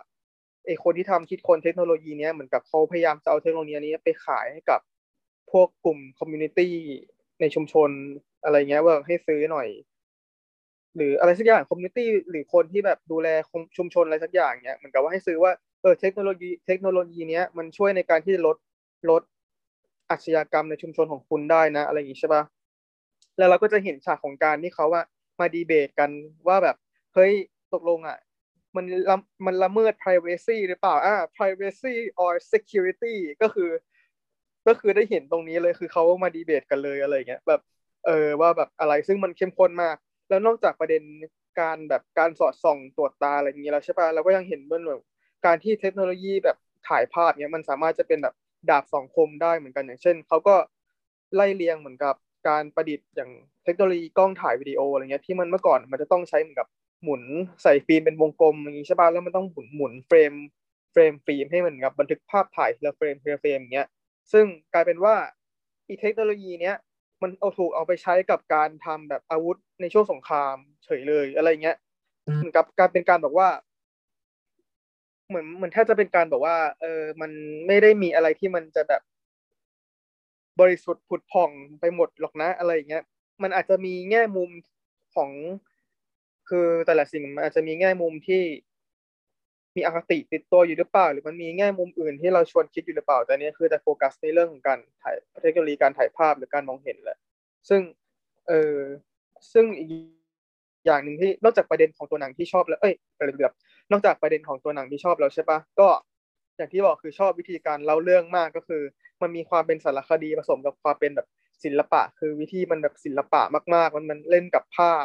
แบบเอาภาพมาซ้อนทับกัน การตัดสลับ หรือการเล่นกับเสียงสร้างบรรยากาศลอยๆและในขณะเดียวกันน่ะ หนังอะมันเหมือนกับ มันก็แสดงกระบวนการการทำหนังของตัวให้ให้เราเห็นเลยว่าแบบเฮ้ยหนังเนี้ยมันถูกconstruct นะ มันถูกตัดต่อขึ้นนะ มันถูก set up ขึ้นนะ อารมณ์เหมือนกับตอนที่เราคุยกันในใน episode Gayby Baby อะว่าแบบเอ้ยจริงๆหนังสารคดีอะมันไม่ใช่การที่แบบถ่ายทอดเรื่องจริงจริง ๆ อย่างที่มันเป็นแต่ว่าเป็นเป็นการบางทีมันอาจจะมีการตัดต่อก็ได้ ซึ่งหนังเรื่องเนี้ยก็คือโชว์ให้เห็นเลยว่า เออมันมีการ set up นะอย่างเช่น คือแบบบอกบอกกับคนที่ถ่ายทำเลยว่า เอ้ยเนี่ย คุณจุดนี้นะ พอประตูเปิดปุ๊บคุณเดินออกมานะอย่างเงี้ยคือคือเขาเขาแสดงให้เราเห็นเลย แล้วก็แบบว่าเขา set up ตรงนี้อยู่ แล้วก็บางทีก็มีฉากที่แบบตัดว่าแบบโชว์หน้าจอโปรแกรมตัดต่อวิดีโออยู่อะแล้วก็แบบเห็นว่าแบบมีการตัดต่อ frame นี้ frame นี้อยู่จริง ๆ หรืออะไรอย่างเงี้ย แล้วก็ตอนท้ายอย่างเช่นตอนท้ายเรื่องด้วยซึ่งเขา เขาเอา footage ตอนที่เขาเป็นเขาไปสอนเขาไปสอนแบบเขาไปสอนเด็กถ่ายทำหนังอะไรอย่างเงี้ย ซึ่งจริงๆเขาก็ยอมรับกับตัวว่าเอ้ยจริง ๆอะเขาเขาอยากเอาฟุตตรงเนี้ย จริง ๆอะเอาไปสอดแทรกในหนังนะ แต่มันไม่มีที่ให้ใส่เขาเลยเอามาใส่ท้ายเรื่องอะไรอย่างเงี้ย ซึ่งมันเป็นการที่แบบมันมีมิติของทั้งตัวเนื้อเรื่องเอง ทั้งวิธีการเล่าเรื่องเองด้วย ซึ่งแบบเออมันดูแบบ เออมันดูแบบ สำหรับเรามันดูโอ้มันดู แล้วมันก็ถูกจริตเข้าแบบถ้าเป็นภาษาของคุณสุนารีในรายการไม้ทองคำก็คือจะเรียกว่าแบบมันเข้าง่ามเออมันเป็นหนังที่เข้าง่ามเรามากเลยอะรับหนังเรื่องเนี้ย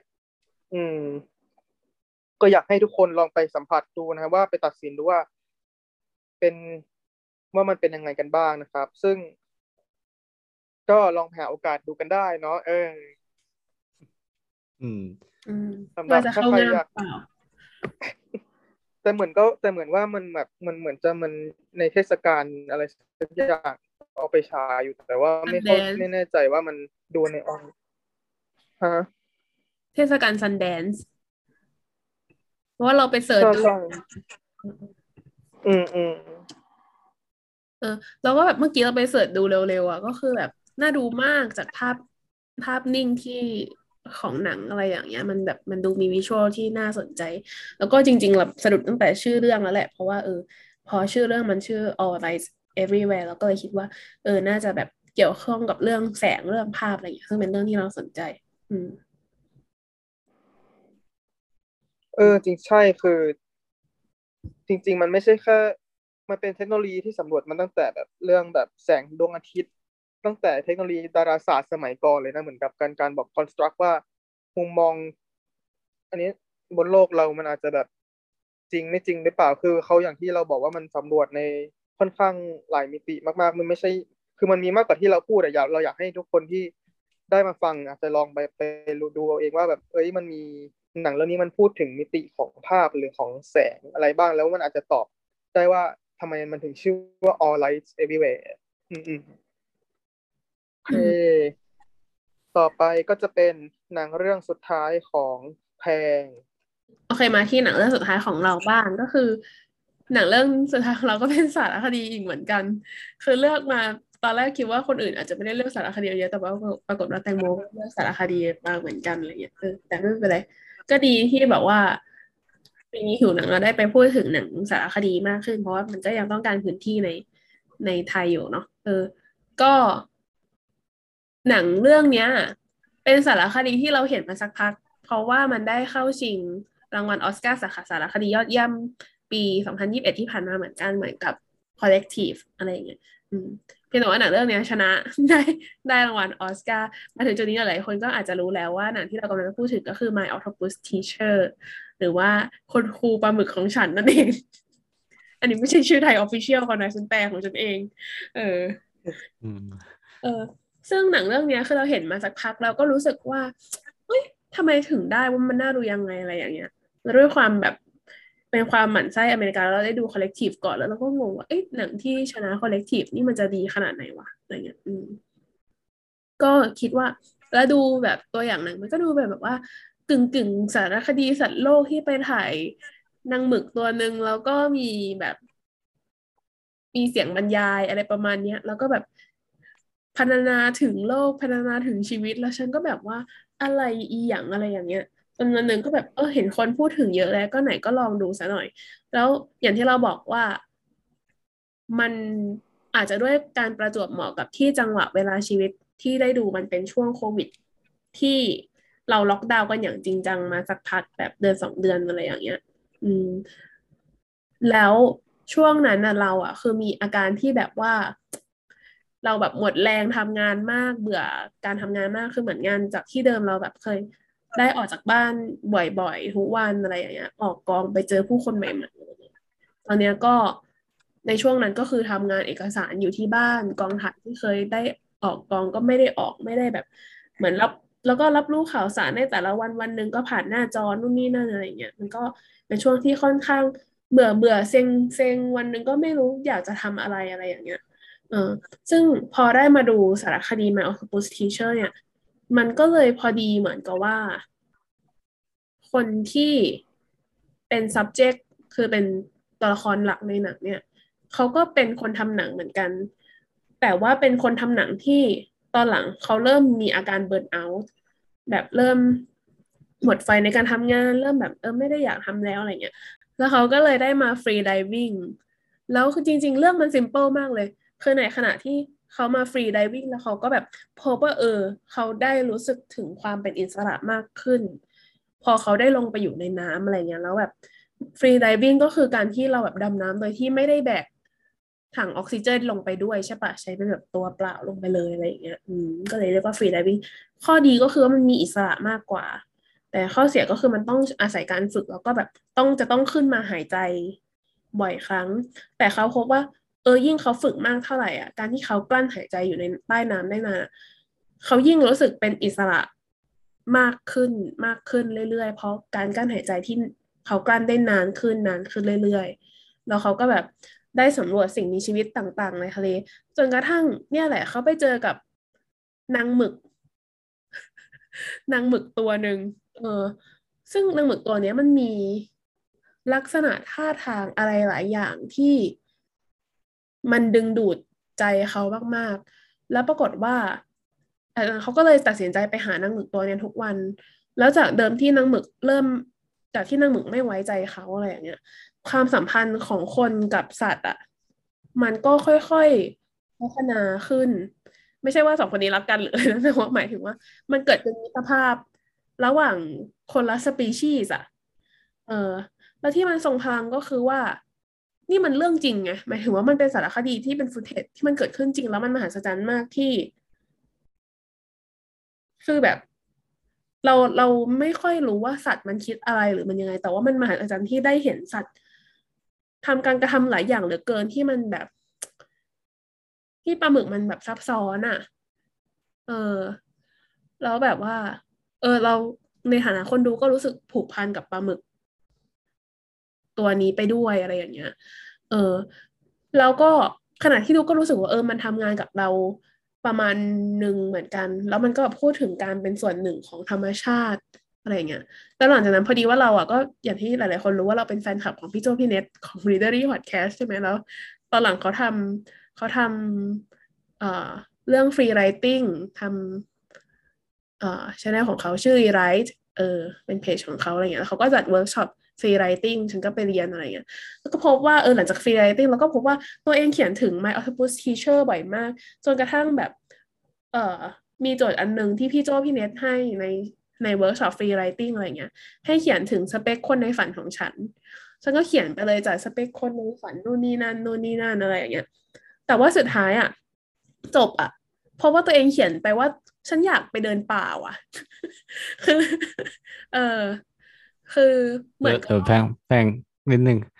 อธิบายคนฟังที่ไม่รู้จักฟรีไ i ติ้งให้รู้จักฟรีไ i ติ้งหน่อยอ๋อเออเออเกริ่นเกริ่นก็คร่าวๆก็คือ free writing ก็คือการเขียนไม่หยุดมือเนาะจริงๆสำหรับเรามันก็แบบเหมือนเป็นวิธี meditation แบบหนึ่งแบบการทำสมาธิแบบหนึ่งแล้วก็สะท้อนความคิดที่อยู่ในหัวของเราออกมาบนกระดาษ เพราะว่าวิธีการเขียนด้วยมืออะไรอย่างเงี้ยบางคนก็พิมพ์ก็ได้แหละ แต่ว่าการเขียนด้วยมือมันจะเป็นการแบบ connect เอ่อความคิดของเรา กับตัวอักษรได้มากกว่าอะไรเงี้ย อืมอืมอืมก็เขียนไม่หยุดมือก็คือเขียน ไม่หยุดมือจริงๆอาจจะจับเวลาหรือว่าตั้งหน้ากระดาษว่าเราจะเขียนสามหน้าสี่หน้าอะไรก็ว่าไป แล้วก็เขียนทุกอย่างที่อยู่ในหัวตอนนั้นออกมา ถ้าคิดไม่ออกก็เขียนว่าคิดไม่ออกคิดไม่ออกอะไรเงี้ยไปเรื่อยๆอะไรเงี้ย อืมอืมจนในที่สุดมันก็อาจจะนำไปสู่อะไรที่เราไม่รู้ว่า เอ้ย มันอาจจะแบบอยู่ใน ความคิดของเราเหมือนที่เราตอนนั้นที่เราก็งงว่าชีวิตเรามันแบบช้าๆ ไม่มีอะไรหนังก็ไม่ได้ทำเราจะทำอะไรต่องงงๆอะไรอย่างเงี้ยแล้วฉันแบบอยู่บ้านทุกวันก็แบบเบื่อไม่รู้เบื่ออะไรจะทำอะไรก็แบบไม่สนุกอะไรเงี้ยเราก็พบว่าเออ ฉันน่าจะเป็นอาการแบบเบื่อกรุงวะหมายถึงว่าอาจจะอยากเข้าป่าอาจจะอยาก รู้สึกเป็นส่วนหนึ่งของธรรมชาติ มากกว่านี้แล้วก็เหนื่อยล้ากับการอยู่กับกับเออสถาปัตยกรรมกับ อะไรที่มันเป็นตึกตึกบ้านๆในกรุงเทพอะไรเงี้ย อืมซึ่งตอนหลังฉันก็ได้ไปเดินป่าแล้วนั้นหลังจากที่เขาให้ไปเดินอะเออแต่ว่า เออ เออ แต่ว่าเหมือน My Octopus Teacher นั่นแหละมันแบบ มันไม่ใช่แค่สารคดีสัตว์โลก แล้วมันก็ไม่ใช่แค่การลำพึงลำพันของคนคนหนึ่งอะไรเงี้ยคือฟังนี้มันจะเหมือนลำพึงลำพันประมาณหนึ่งอะไรเงี้ยแต่ว่าเราพบว่า เออ พอไปดูอะมันสำหรับเราเราได้เซนส์ความรู้สึกที่ ตัวเราเป็นส่วนหนึ่งของโลกมากขึ้นนะอืม ซึ่งมันเป็นความรู้สึกที่มันยิ่งใหญ่นะสำหรับเราอะซึ่งเราอะก็เลยแบบชวนแม่มาดูด้วย เพราะว่ารู้สึกว่า เอ้ย ถ้าหนังมันดีมากเลยก็ชวนแม่มาดู เพราะว่ามันเป็นหนังของ Netflix ใช่ไหมก็ดูสตรีมมิ่งเสร็จปุ๊บแม่ก็อยากกินปลาหมึกดองซีอิ๊วก็ก็รู้สึกว่า เอ๊ะมันทำงานยังไงวะ หมายถึงว่านี่คือแบบ เป็นส่วนหนึ่งของกระเพาะแล้วแบบเออ ใช่ คือแบบดูแล้วก็รู้สึกว่าโหปลาหมึกมันแบบฉลาดมากฉันไม่อยากกินปลาหมึกเลยอะไรอย่างเงี้ยอืมแล้วปลาหมึกมันก็อร่อย บาปมาก เออนั่นแหละอืมก็เป็นหนังเรื่องสุดท้ายของเราในปีนี้ อืม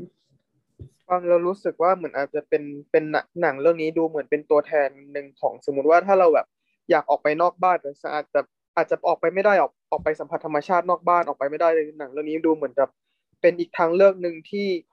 ของคนที่แบบเอออาจจะออกไปไม่ได้ แต่สามารถที่จะสัมผัสได้ถึงโลกข้างนอกอะไรอย่างนี้ปะใช่แล้วก็คือภาพที่เขาถ่ายมาก็คือสวยมาก อืมแบบเรารู้สึก ก็ไม่เหมือนขนาดนั้น แต่ว่าแบบเหมือน ก็ได้ใกล้ชิดกับท้องทะเลอะไรอย่างนี้มากขึ้นอะไรเงี้ยเออ อืมเดี๋ยวจะพูดอะไรอ๋อเออแล้วแพงคิดว่าเรื่องนี้คู่ควรที่จะชนะออสการ์มากกว่า Collective ใช่ไหมโหแต่พูดอย่างนี้ก็พูดยากคือว่า เออ สุดท้ายแบบความคิดเห็นของกรรมการอะมันก็เป็น มันก็แบบ เออ ไม่ได้มีใครดีกว่าใครอะไรประมาณนี้หรอกเราว่ามันก็ดีทั้งคู่ถ้าให้เราเลือกเราก็เลือกไม่ถูกเหมือนกันว่าใครจะชนะเพราะเราก็ชอบมากๆทั้งคู่อะแต่มันเป็นคนละแบบไงอื มอืมมาถึงหนังเรื่องสุดท้ายของโอเรนและก่อนจะพูดหนังเรื่องสุดท้าย จะนอกเรื่องอีกละแต่แบบแอบทำเอ่อเป็นเหมือน hon- honorable mention คล้ายๆ Watch Mojo ที่แบบเวลาเขาเรียงลิสต์อะเออเขาจะชอบแบบ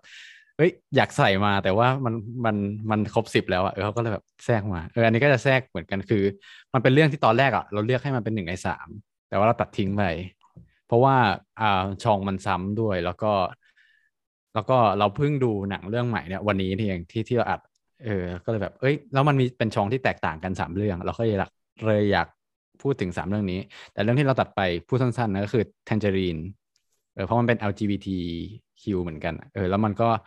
ถ่ายด้วยคือถ่ายแบบด้วย iPhone สามเครื่องอ iPhone ตอนนั้นเป็นสี่หรือ 4S อะไรประมาณนี้เองอะเออ แล้วก็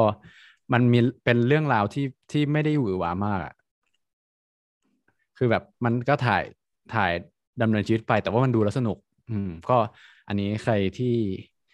อยากดูอะไรที่มันแปลกใหม่ ที่ไม่ใช่แบบหนังแนวแบบคลาสสิกเป็นแมสก็ไปดูเรื่องเรื่องแทงเจอรีนได้โอเค แต่วันนี้เรื่องที่มาพูดแล้วเรื่องที่เราเพิ่งไปดูวันนี้มาก็คือ เรื่อง West Side Story นะเออเป็น หนัง musical ของของสตีเวนสปิลเบิร์กเออพอพูดชื่อสตีเวนสปิลเบิร์กทุกคนก็คง ถ้าใครที่เป็นแฟนหนังก็คงไม่ต้องมีคำขยายเพิ่มเติมนะเออแต่ว่าเผื่อถ้าเกิดใครลืมแล้วกันสตีเวนสปิลเบิร์กก็เป็นคนที่กำกับหนังมาแบบเยอะมากถือว่าเป็นได้สมญานามว่าเป็นพ่อมดแห่งวงการฮอลลีวูดเพราะว่าเขาแบบกำกับหนังแบบ Jaws E.T.เอ่อ เรื่องอะไรต่อคือไล่มาแบบคือหลาย ๆ คนจะรู้จักเยอะมากแน่ๆเออแบบ Jurassic Park ได้มั้งใช่ไหมหนังขึ้นหิ้งทั้งนั้นอะไรอย่างเอนี้อหรือเร็วๆนี้หลังๆก็จะมีแบบเอ่อ Ready Player One อะไรอย่างเงี้ยเออซึ่งแต่หนังเรื่องเนี้ยที่เพิ่งเข้าปีนี้เลยก็คือ West Side Story ที่เป็นที่ดัดแปลงมาจากอ่าละครเพลงที่เป็นละครเวทีเอ่อ musical theater นะแล้วก็เป็นหนังเรื่องแรกที่ เอ่อเอาใหม่ เป็นหนัง musical เรื่องแรกที่สตีเวนสปิลเบิร์กกำกับด้วยเออซึ่งการกำกับ musical นี่บอกตามตรงเลยว่ามันก็ไม่ง่ายเออเพราะว่าหนังหลาย ๆ เรื่องที่ดัดแปลงมาจากจากละครเวทีที่เป็น musical ที่โด่งดังมาก ๆ ก็บ้งหลาย ๆ เรื่องก็มี เออขอไม่พูดถึงแล้วกัน แต่ถ้าเกิดใครติดตามก็น่าจะรู้ว่าแบบหนังเร็ว ๆ นี้เองที่แบบเป็น musical ชื่อดังมากอะแต่พอ เอามาทำเป็นหนังแล้วก็คือห่วยแตกมากโดนโดนด่ายับเลยแต่ว่าเรื่องเนี้ยก็ West Side Story ก็เป็นหนังเออเป็นละครเวทีที่ดังมากจริงเราเคยดูแบบเมื่อตอนที่มันมาเล่นที่เมืองไทยแบบสิบห้าปีที่แล้วด้วยคือเราแบบเพิ่งไป คือเราจำได้ว่าเคยดูแต่ว่าตอนนั้นจำไม่ได้เพราะตอนนั้นก็อายุสิบขวบเองเออก็แต่ว่าแต่ว่าพอมา พอมาดูเรื่องเนี้ย คือเหมือนเราเรามาทำความเข้าใจเข้าใจเรื่องใหม่เลยเออ เรารู้สึกว่าเราไม่ได้ดูหนังมิวสิควลที่ทำออกมาดีอะนานแล้ว คืออันล่าสุดน่าจะเป็นแบบเอ่อเดมิสราฟมั้งที่เป็นเออที่เป็นละครเวทีแล้วเอามาทำเอามาทำเป็นหนัง เพราะว่าอ่าขอเล่าย้อนไปนิดนึง ส่วนตัวเราเป็นคนที่ คืออย่างที่บอกเราดูเว็บไซต์สตอรี่ตอนสิบขวบ เพราะว่าแบบแม่เราชอบลากไปดูแบบละครเวทีที่เป็นมิวสิควลเยอะมากตอนเด็กๆ ก็จะได้ดูต่างๆ เยอะมาก แล้วก็พอดูหนังอะพูดตามตรงว่าหนังที่ดัดแปลงเป็นมิวสิควลหลายๆ เรื่องไม่ค่อย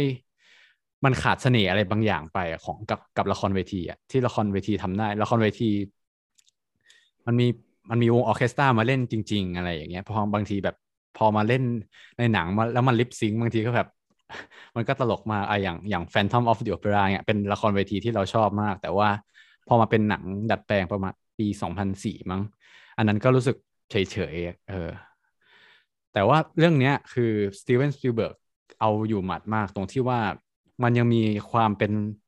ละครเวทีตรงที่คือหนังเรื่องเนี้ยเอ้ยละครเวทีตัวเนี้ยมัน มีจุดเด่นทางด้านเพลงแล้วก็การเต้นคือเรื่องราวเรื่องย่อก่อนเรื่องย่อมันจะเป็นเหมือนแก๊งสองแก๊งใช่ป่ะที่มีอันธพาลที่แบบมาสู้กันที่แบบเอ่อตีกันอยู่ตลอดเวลาอะไรอย่างเงี้ยแล้ววันหนึ่งคือเหมือนหัวหน้าแก๊งของทีมที่ชื่อว่าเจ็ตเนี่ย ก็ไปหลงรักกับน้องสาวของหัวหน้าแก๊งอีกหัวหน้าแก๊งหนึ่งเออพอดคุณคุณมาพอคล้ายๆโรมิโอจูเลียตเลย เออแล้วแบบ พอพอเขาเขารู้ว่าแบบแอบชอบกันอย่างเงี้ยเขาก็เลยแบบทั้งแก๊งอะก็เลยนัดนัดแนะกันว่า เหมือนเขาจะมีเรื่องกันอยู่แล้วอะเออเขาก็จะนัดแนะให้มาให้มาตีกัน แบบวันหนึ่งมาเคลียร์เลย แล้วก็แบบ อันจะเป็นการเคลียร์ครั้งสุดท้าย ถ้าเกิดว่าใครแพ้ก็คือเลิกยุ่งกับอีกฝ่ายเลย แล้วก็เหมือนอีกคนหนึ่งจะได้อีกอีกทีอีกแก๊งหนึ่งจะได้ครองพื้นที่เลยอะไรเงี้ยเออ แต่ว่ามันก็จะมีความความ น้ำเน่านิดนึงแบบโรมิโอจูเลียตแบบรักต้องห้ามรักของสองแก๊งที่ไม่ถูกกันเออแต่ว่า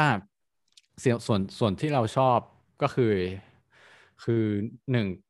เล่าเรื่องมันเล่าเรื่องได้ไม่เบื่อเล่าเรื่องได้ง่าย คือพูดตามตรงว่าหนังหลาย ๆ เรื่องที่เป็นเป็นมิวสิควลบางทีเพลงมันอาจจะดู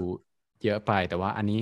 อันนี้น่าจะเป็นเพราะว่าไอ้มิวสิควลดั้งเดิมด้วย ที่มันเป็นละครเวทีอะมันทำได้ไม่เบื่อไม่น่าเบื่ออยู่แล้วเออแล้วก็ เพลงเพลงก็เพลงเพราะ แล้วก็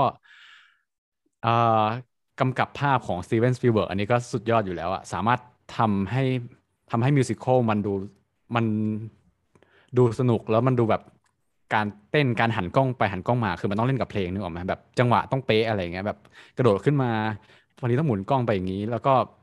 ตัวละครสมมติถ้าเกิดเป็นเป็นแก๊งที่ต้องเต้นไปเต้นมา มันต้องมีแบบการเล่นกับฉาก ถือของนู่นของนี่อะไรเงี้ยซึ่ง ทำได้ดีมากสนุกมาก อืม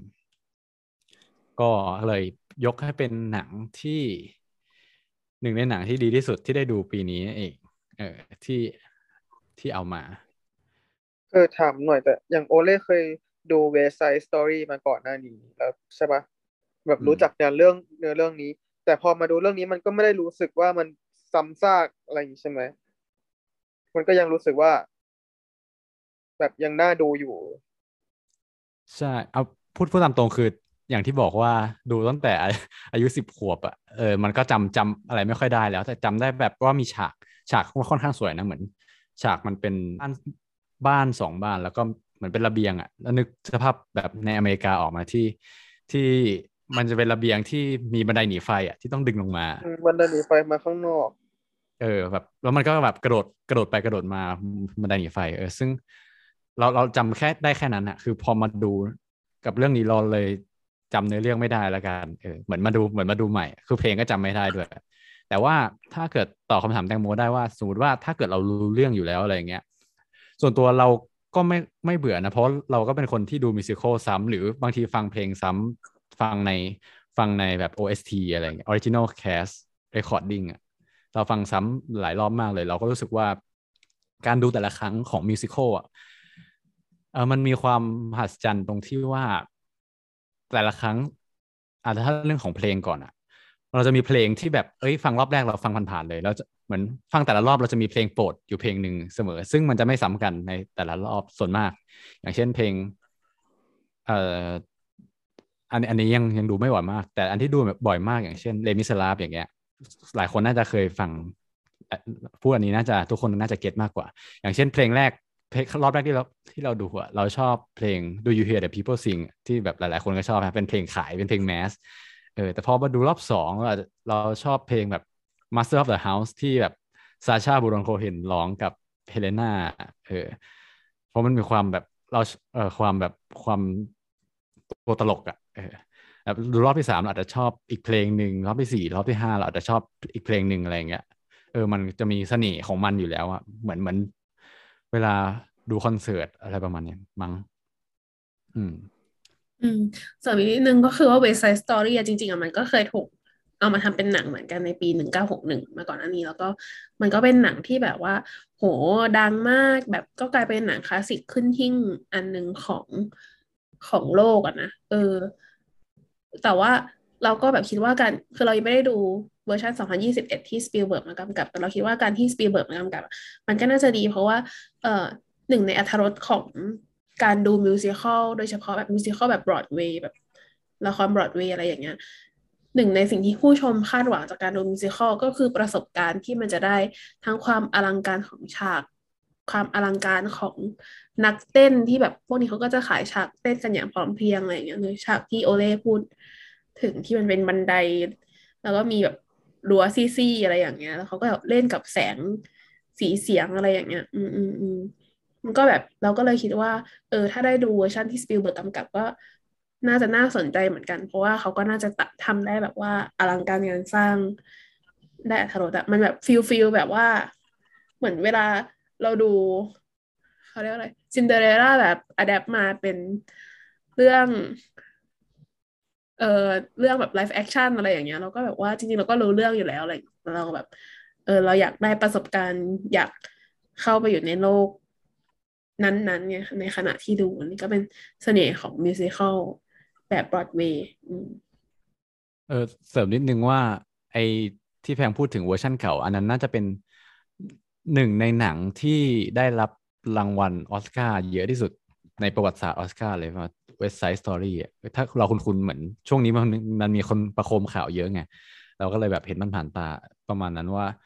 คือหนังอันที่แล้วอะเขาแบบคือขึ้นหิ้งออสการ์เป็นตัวเต็งออสการ์อยู่แล้วแล้วเขาบอกว่าเขาว่ากันว่านะแบบเห็นคนวิจารณ์กันเยอะว่าหนังปีนี้คือคงไม่พลาดตัวเข้าชิงออสการ์ในหลาย ๆ สาขาด้วย อืมเขาบอกว่า Best นี่ West Side Story won a total of 10 Oscars ก็คือ the 34th Academy Awards in 1962ก็คือ West Side Story ได้รับรางวัลออสการ์10 รางวัลในปี 1962 เป็นทำให้เป็นหนังมิวสิควลที่ได้รับรางวัล Academy เยอะที่สุด แล้วก็ได้ Best Picture ด้วย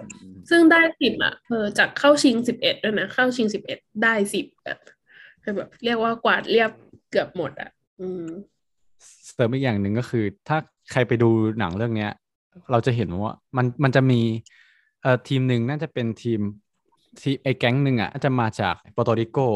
อ่า แต่ว่ามันคือคือมันมันเกิดในอเมริกาใช่ไหมแต่ว่าชาวเปอร์โตริโกอะเขาพูดภาษาสเปนกันไงแล้วสิ่งหนึ่งที่สปิลเบิร์กทำก็คือสปิลเบิร์กใส่ประโยคภาษาสเปนเข้าไป โดยที่เขาไม่ใส่ซับไตเติลภาษาอังกฤษด้วย ซึ่งพอเราไปดูภาษาไทยอะไอไอตอนท่อนภาษาสเปนมันก็ไม่มีซับไทยด้วยเออนอกจากแบบเหมือนเป็นคำสเปนในในใน ในประโยคภาษาอังกฤษอะไรเงี้ยคือเขาแปลภาษาอังกฤษ แล้วก็แบบสมมติมีคำเขาว่าอ m มิโกอะไรเงี้ยเขาอาจจะแปลเขาแปลเขาว่าเพื่อนให้ แต่ว่าสมมติถ้าเป็นประโยคที่เป็นภาษาสเปนเต็มๆเลยเขาไม่แปลให้ ซึ่งสปิลเบิร์กบอกว่าเขาเลือกที่จะทำอย่างนี้ เพราะว่าเขาเหมือนให้การเคารพให้ความเคารพต่อต่อภาษาที่สองของของอเมริกาว่าเนื่องจากว่าสเปนมันเป็นภาษาที่คนพูดมากอันดับสองในในอเมริกาเขาก็เลย ไม่อยากไม่อยากใส่ซับไตเติลไปเพื่อเพราะว่าเหมือนเขามองว่าถ้าเกิดเราใส่ซับไตเติลไปเหมือน ก็พยายามเขาเรียกอะไรเหมือนคนส่วนมากไม่ได้พูดสเปนหรือว่าอะไรประมาณเนี้ย อืมเขาก็เลยแบบ เออไม่ไม่ไม่ใส่ให้เลย ประมาณนั้น แต่ว่าคือถ้าเกิดฟังไม่ออกมันก็ไม่ได้เสียอัตรอะไรนะ เพราะว่า เพราะว่าประเด็นสำคัญส่วนใหญ่มันก็อยู่ในประโยคภาษาอังกฤษอยู่แล้ว ก็เป็นมูฟเฟนที่น่าสนใจในการจะยกระดับภาษาอื่นมาแบบทัดงานกับภาษาอังกฤษที่แบบดูแบบครองโลกอยู่ตอนนี้อะไรอย่างเงี้ยเนาะอืม ก็เออเราเราเพิ่งมาสังเกตตัวเองเหมือนกันว่าพอพูดครบสามเรื่องอะคือหนังแต่ละเรื่องมันจริง ๆ มัน represent ช่องที่เราชอบ เป็นทุนเดิมอยู่แล้วทั้งสามเรื่องเลยอย่างคุเล่าคือเราก็ชอบหนังแนวแบบสปายบวกกับความเป็นติ่งดิสนีย์เออ แล้วที่สอง ซูเปอร์โนวาเราก็ชอบความอ่าเราชอบหนัง LGBTQ ด้วย แล้วก็ชอบหนังดราม่าด้วย แล้วสุดท้ายWest Side Story เราก็ชอบหนัง musical อยู่แล้วด้วย ชอบความ musical อยู่แล้วด้วย เออ มันก็แบบ มันก็คือสุดท้ายเราก็ยังต่อให้ดูแบบหนัง เราดูหนังเปลี่ยนแนวมาเรื่อยๆทั้งปีเนี้ยแต่ว่าหนังที่เลือกมามันก็จะเป็นหนังที่เราชอบเป็นการส่วนตัวอยู่แล้วด้วย อืมโอเค อ๋อ แล้วก็เห็นโอเล่มี honorable mention เราก็เลยแบบ รู้สึกว่า เออ จริง ๆอะเราก็อยากพูดถึงหนังอีกสองเรื่องที่เราแบบเสียดายที่อยู่ในห้าเรื่องแล้วก็แบบว่าเลือกอยากเลือกลำบากมากๆแล้วก็ตัดทิ้งไปในสองเรื่องนี้ เรื่องแรกก็คือ The Father จริง ๆ ก็ The Father เนี่ยก็เป็นหนังที่เราชอบมาก แล้วก็แบบเป็นหนังที่ได้ดูช่วงแบบดูหนังออสการ์มาราธอนเพื่อมาอัดพอดแคสต์ในช่วงต้นปีที่ผ่านมานี่แหละอืมแต่ว่าก็รู้สึกว่าเออได้พูดอย่างละเอียดไปแล้วในในหิวหนัง episode ของตอน The Father เนาะถ้าใครสนใจก็ไปฟังกันได้ แต่ว่าคือถ้าให้แบบกล่าวโดยสั้น ๆ ก็คือว่ามันก็เป็นหนังที่เขาเรียกว่าอะไรนะเข้าง่ามเหรอ เข้าง่ามฉันในทุกง่าม ในทุกง่ามอีกแล้ว เออ คือมีความแบบว่าทดลองกับเทคนิคทางภาพยนตร์ ซึ่งแบบสื่อไปในทางเดียวกันถึงเรื่อง เรื่องการเป็นอัลไซเมอร์ที่เขาพยายามจะเล่าอะไรอย่างเงี้ยแล้วก็แบบว่าสื่อให้คนดูแบบเข้าใจแบบมิติของโรคอัลไซเมอร์ที่มากกว่าแค่การดูคนแก่หลงหลงลืมลืมคนหนึ่งอะไรเงี้ย อืมก็เชียร์มากๆให้คนไปดู อีกเรื่องหนึ่งที่ไม่ได้พูดถึงในวันนี้ก็คือ Drive My Car ที่เพิ่งเพิ่งเข้าไทยไปไม่นานแล้วก็แบบว่า เออ ก็ได้ไปดูมา ก็คือรู้สึกว่ามันก็ เป็นหนังที่ adaptation มาจากเรื่องสั้นของฮารุกิมุราคามิเนาะแต่ว่าพอถ้าใครได้เคยอ่านเรื่องสั้นมาก่อนปรากฏว่าเขาก็ไม่ได้ทำตรงซะทีเดียวกับเรื่องสั้นอะไรเงี้ยเขาก็เอามาพัฒนาเยอะเหมือนกัน แล้วเรารู้สึกว่าตลอดเวลาที่ดู Drive My Car เนี่ย ก็รู้สึกว่าเหมือนอ่านหนังสือดีๆ เล่มหนึ่งแล้วที่มันค่อย ๆ แบบอันโฟเรื่องราว แบบค่อย ๆ เปิดเผยเรื่องราวออกมาเรื่อยๆ เป็นแบบเพซซิ่งที่เราชอบแล้วก็มีความแบบ น่าสนใจในเรื่องเรื่องเล่าต่างๆ แล้วก็แบบความเว้าแหว่งของคนในเรื่อง แล้วก็ความพยายามที่จะประคับประคองชีวิตที่มันแบบมัน damaged มันแบบมันเว้าแหว่งมันแบบว่า เออ อะไรอย่างเงี้ยต่อไปเราจะใช้ชีวิตต่อไปยังไง กับอดีตที่มันอาจจะไม่สวยงามนักอะไรเงี้ย อืมตอนนี้อาจจะไม่แน่ใจว่าทางเฮาส์ยังมีอยู่ไหมอะไรอย่างเงี้ยแต่ว่าก็ถ้าใครมีโอกาสได้ดูก็ลองหาดูกันหรือว่า แล้วมันจริงๆ ในอนาคตก็มีสิทธิ์เข้าสตรีมมิ่งนะ เพราะว่าหนังก็ได้รับรางวัลถึงจะไม่ชนะที่คานอะไรอย่างเงี้ยแต่ว่าก็ได้รางวัลแบบที่ที่สองหรือที่สามอะไรอย่างเงี้ย เอออืมเนี่ยนะเอาหนังคำเป็นตัวแทนประเทศญี่ปุ่นเข้าชิงออสการ์ปีหน้าเลยนี่ อืม ใช่ใช่ใช่โอเค ก็ประมาณนี้เนาะ ก็เป็นไงกันบ้างคะ เพื่อนๆทุกคนในการแบบฟังเรื่องราวของเราทั้งสามคนในปีสองพันยี่สิบเอ็ดที่ผ่านมา คือปีนี้มันก็เป็นปีที่ช่วงแรกๆต้นปีคือเหมือนโควิดจะดีใช่ปะแต่ว่าสุดท้ายแบบเหมือนสับขาหลอก ก็กลายเป็นล็อกดาวน์แบบเข้มข้นสถานการณ์ก็ดูแย่กว่าเดิมอะไรเงี้ย แล้วก็รู้สึก เอ่อเห็นใจแล้วก็แบบรู้สึกว่า เออ ชีวิตในช่วงนี้มันก็ลำบากในหลาย ๆ อย่างทั้งในแง่เศรษฐกิจแล้วก็แบบในแง่ที่เนี่ย ทุกคนอาจจะต้องล็อกดาวน์อยู่กับบ้าน แล้วก็แบบสภาพจิตใจมันก็ไม่ปกติเออวิธีการทำงานก็ต้องเปลี่ยนไปการปรับตัวกับสังคมแบบใหม่ก็ต้องเปลี่ยนไปอะไรเงี้ยก็เราทั้งสามคนก็ขอเป็นกำลังใจให้เพื่อนๆผู้ฟังของเราด้วยนะคะถ้าเกิดว่าใครใครที่ชื่นชอบเราหรือว่ามีข้อเสนอแนะอะไรอยากให้ ฟีดแบ็พวกเรามาด้วยนะฮะก็คือเราเดี๋ยวเราอะสร้างเราตอนที่ปล่อยตอนนี้เราคงจะแปะลิงก์เป็น Google Form ให้กับทุกคน แล้วแล้วเราจะแปะแบบทุกแบบนี้ไปกับทุกๆตอนเลย เพื่อที่ว่าเราจะเพิ่มช่องทางในการเก็บรวบรวมฟีดแบ็จากทุกๆคนนะครับ โดยที่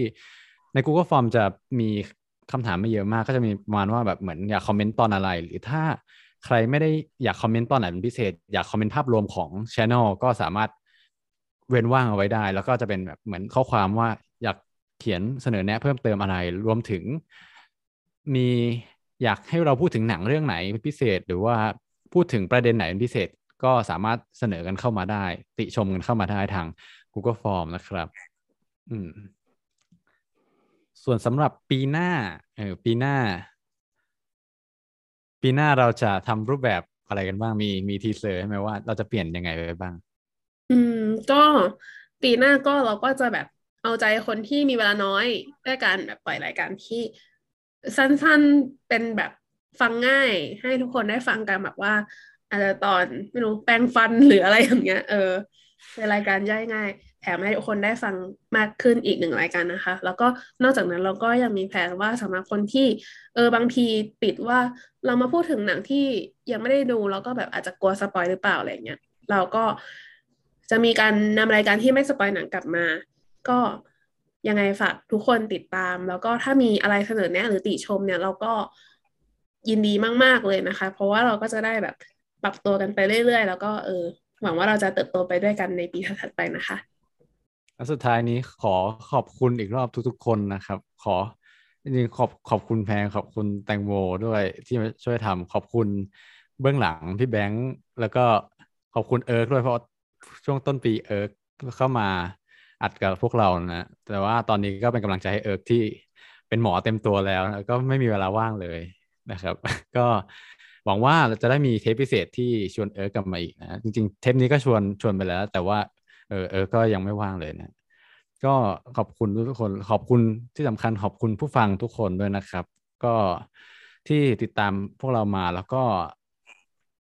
หวังว่าจะติดตามพวกเราต่อไปแล้วก็ ช่วยแชร์รายการสร้างทำให้รายการของเรา เอ่อไปถึงเพื่อนๆ พี่ๆ น้องๆ ที่แบบชื่นชอบดูหนังที่คิดว่าที่คิดว่าชอบฟัง ชอบดูหนังชอบฟังพอดแคสอะไรอย่างนี้ด้วยนะครับ ให้ไปถึงคนเหล่านั้นนะครับ โอเค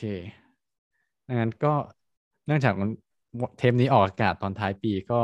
สุขสันต์วันคริสต์มาสแล้วก็สวัสดีปีใหม่ทุกคนครับ ถ้าอย่างนั้นในวันนี้นะคะ พวกเราสามคนก็ขอลาไปก่อนนะคะ เราก็เจอกันใหม่ปีหน้าค่ะ สวัสดีค่ะ สวัสดีครับ สวัสดีครับ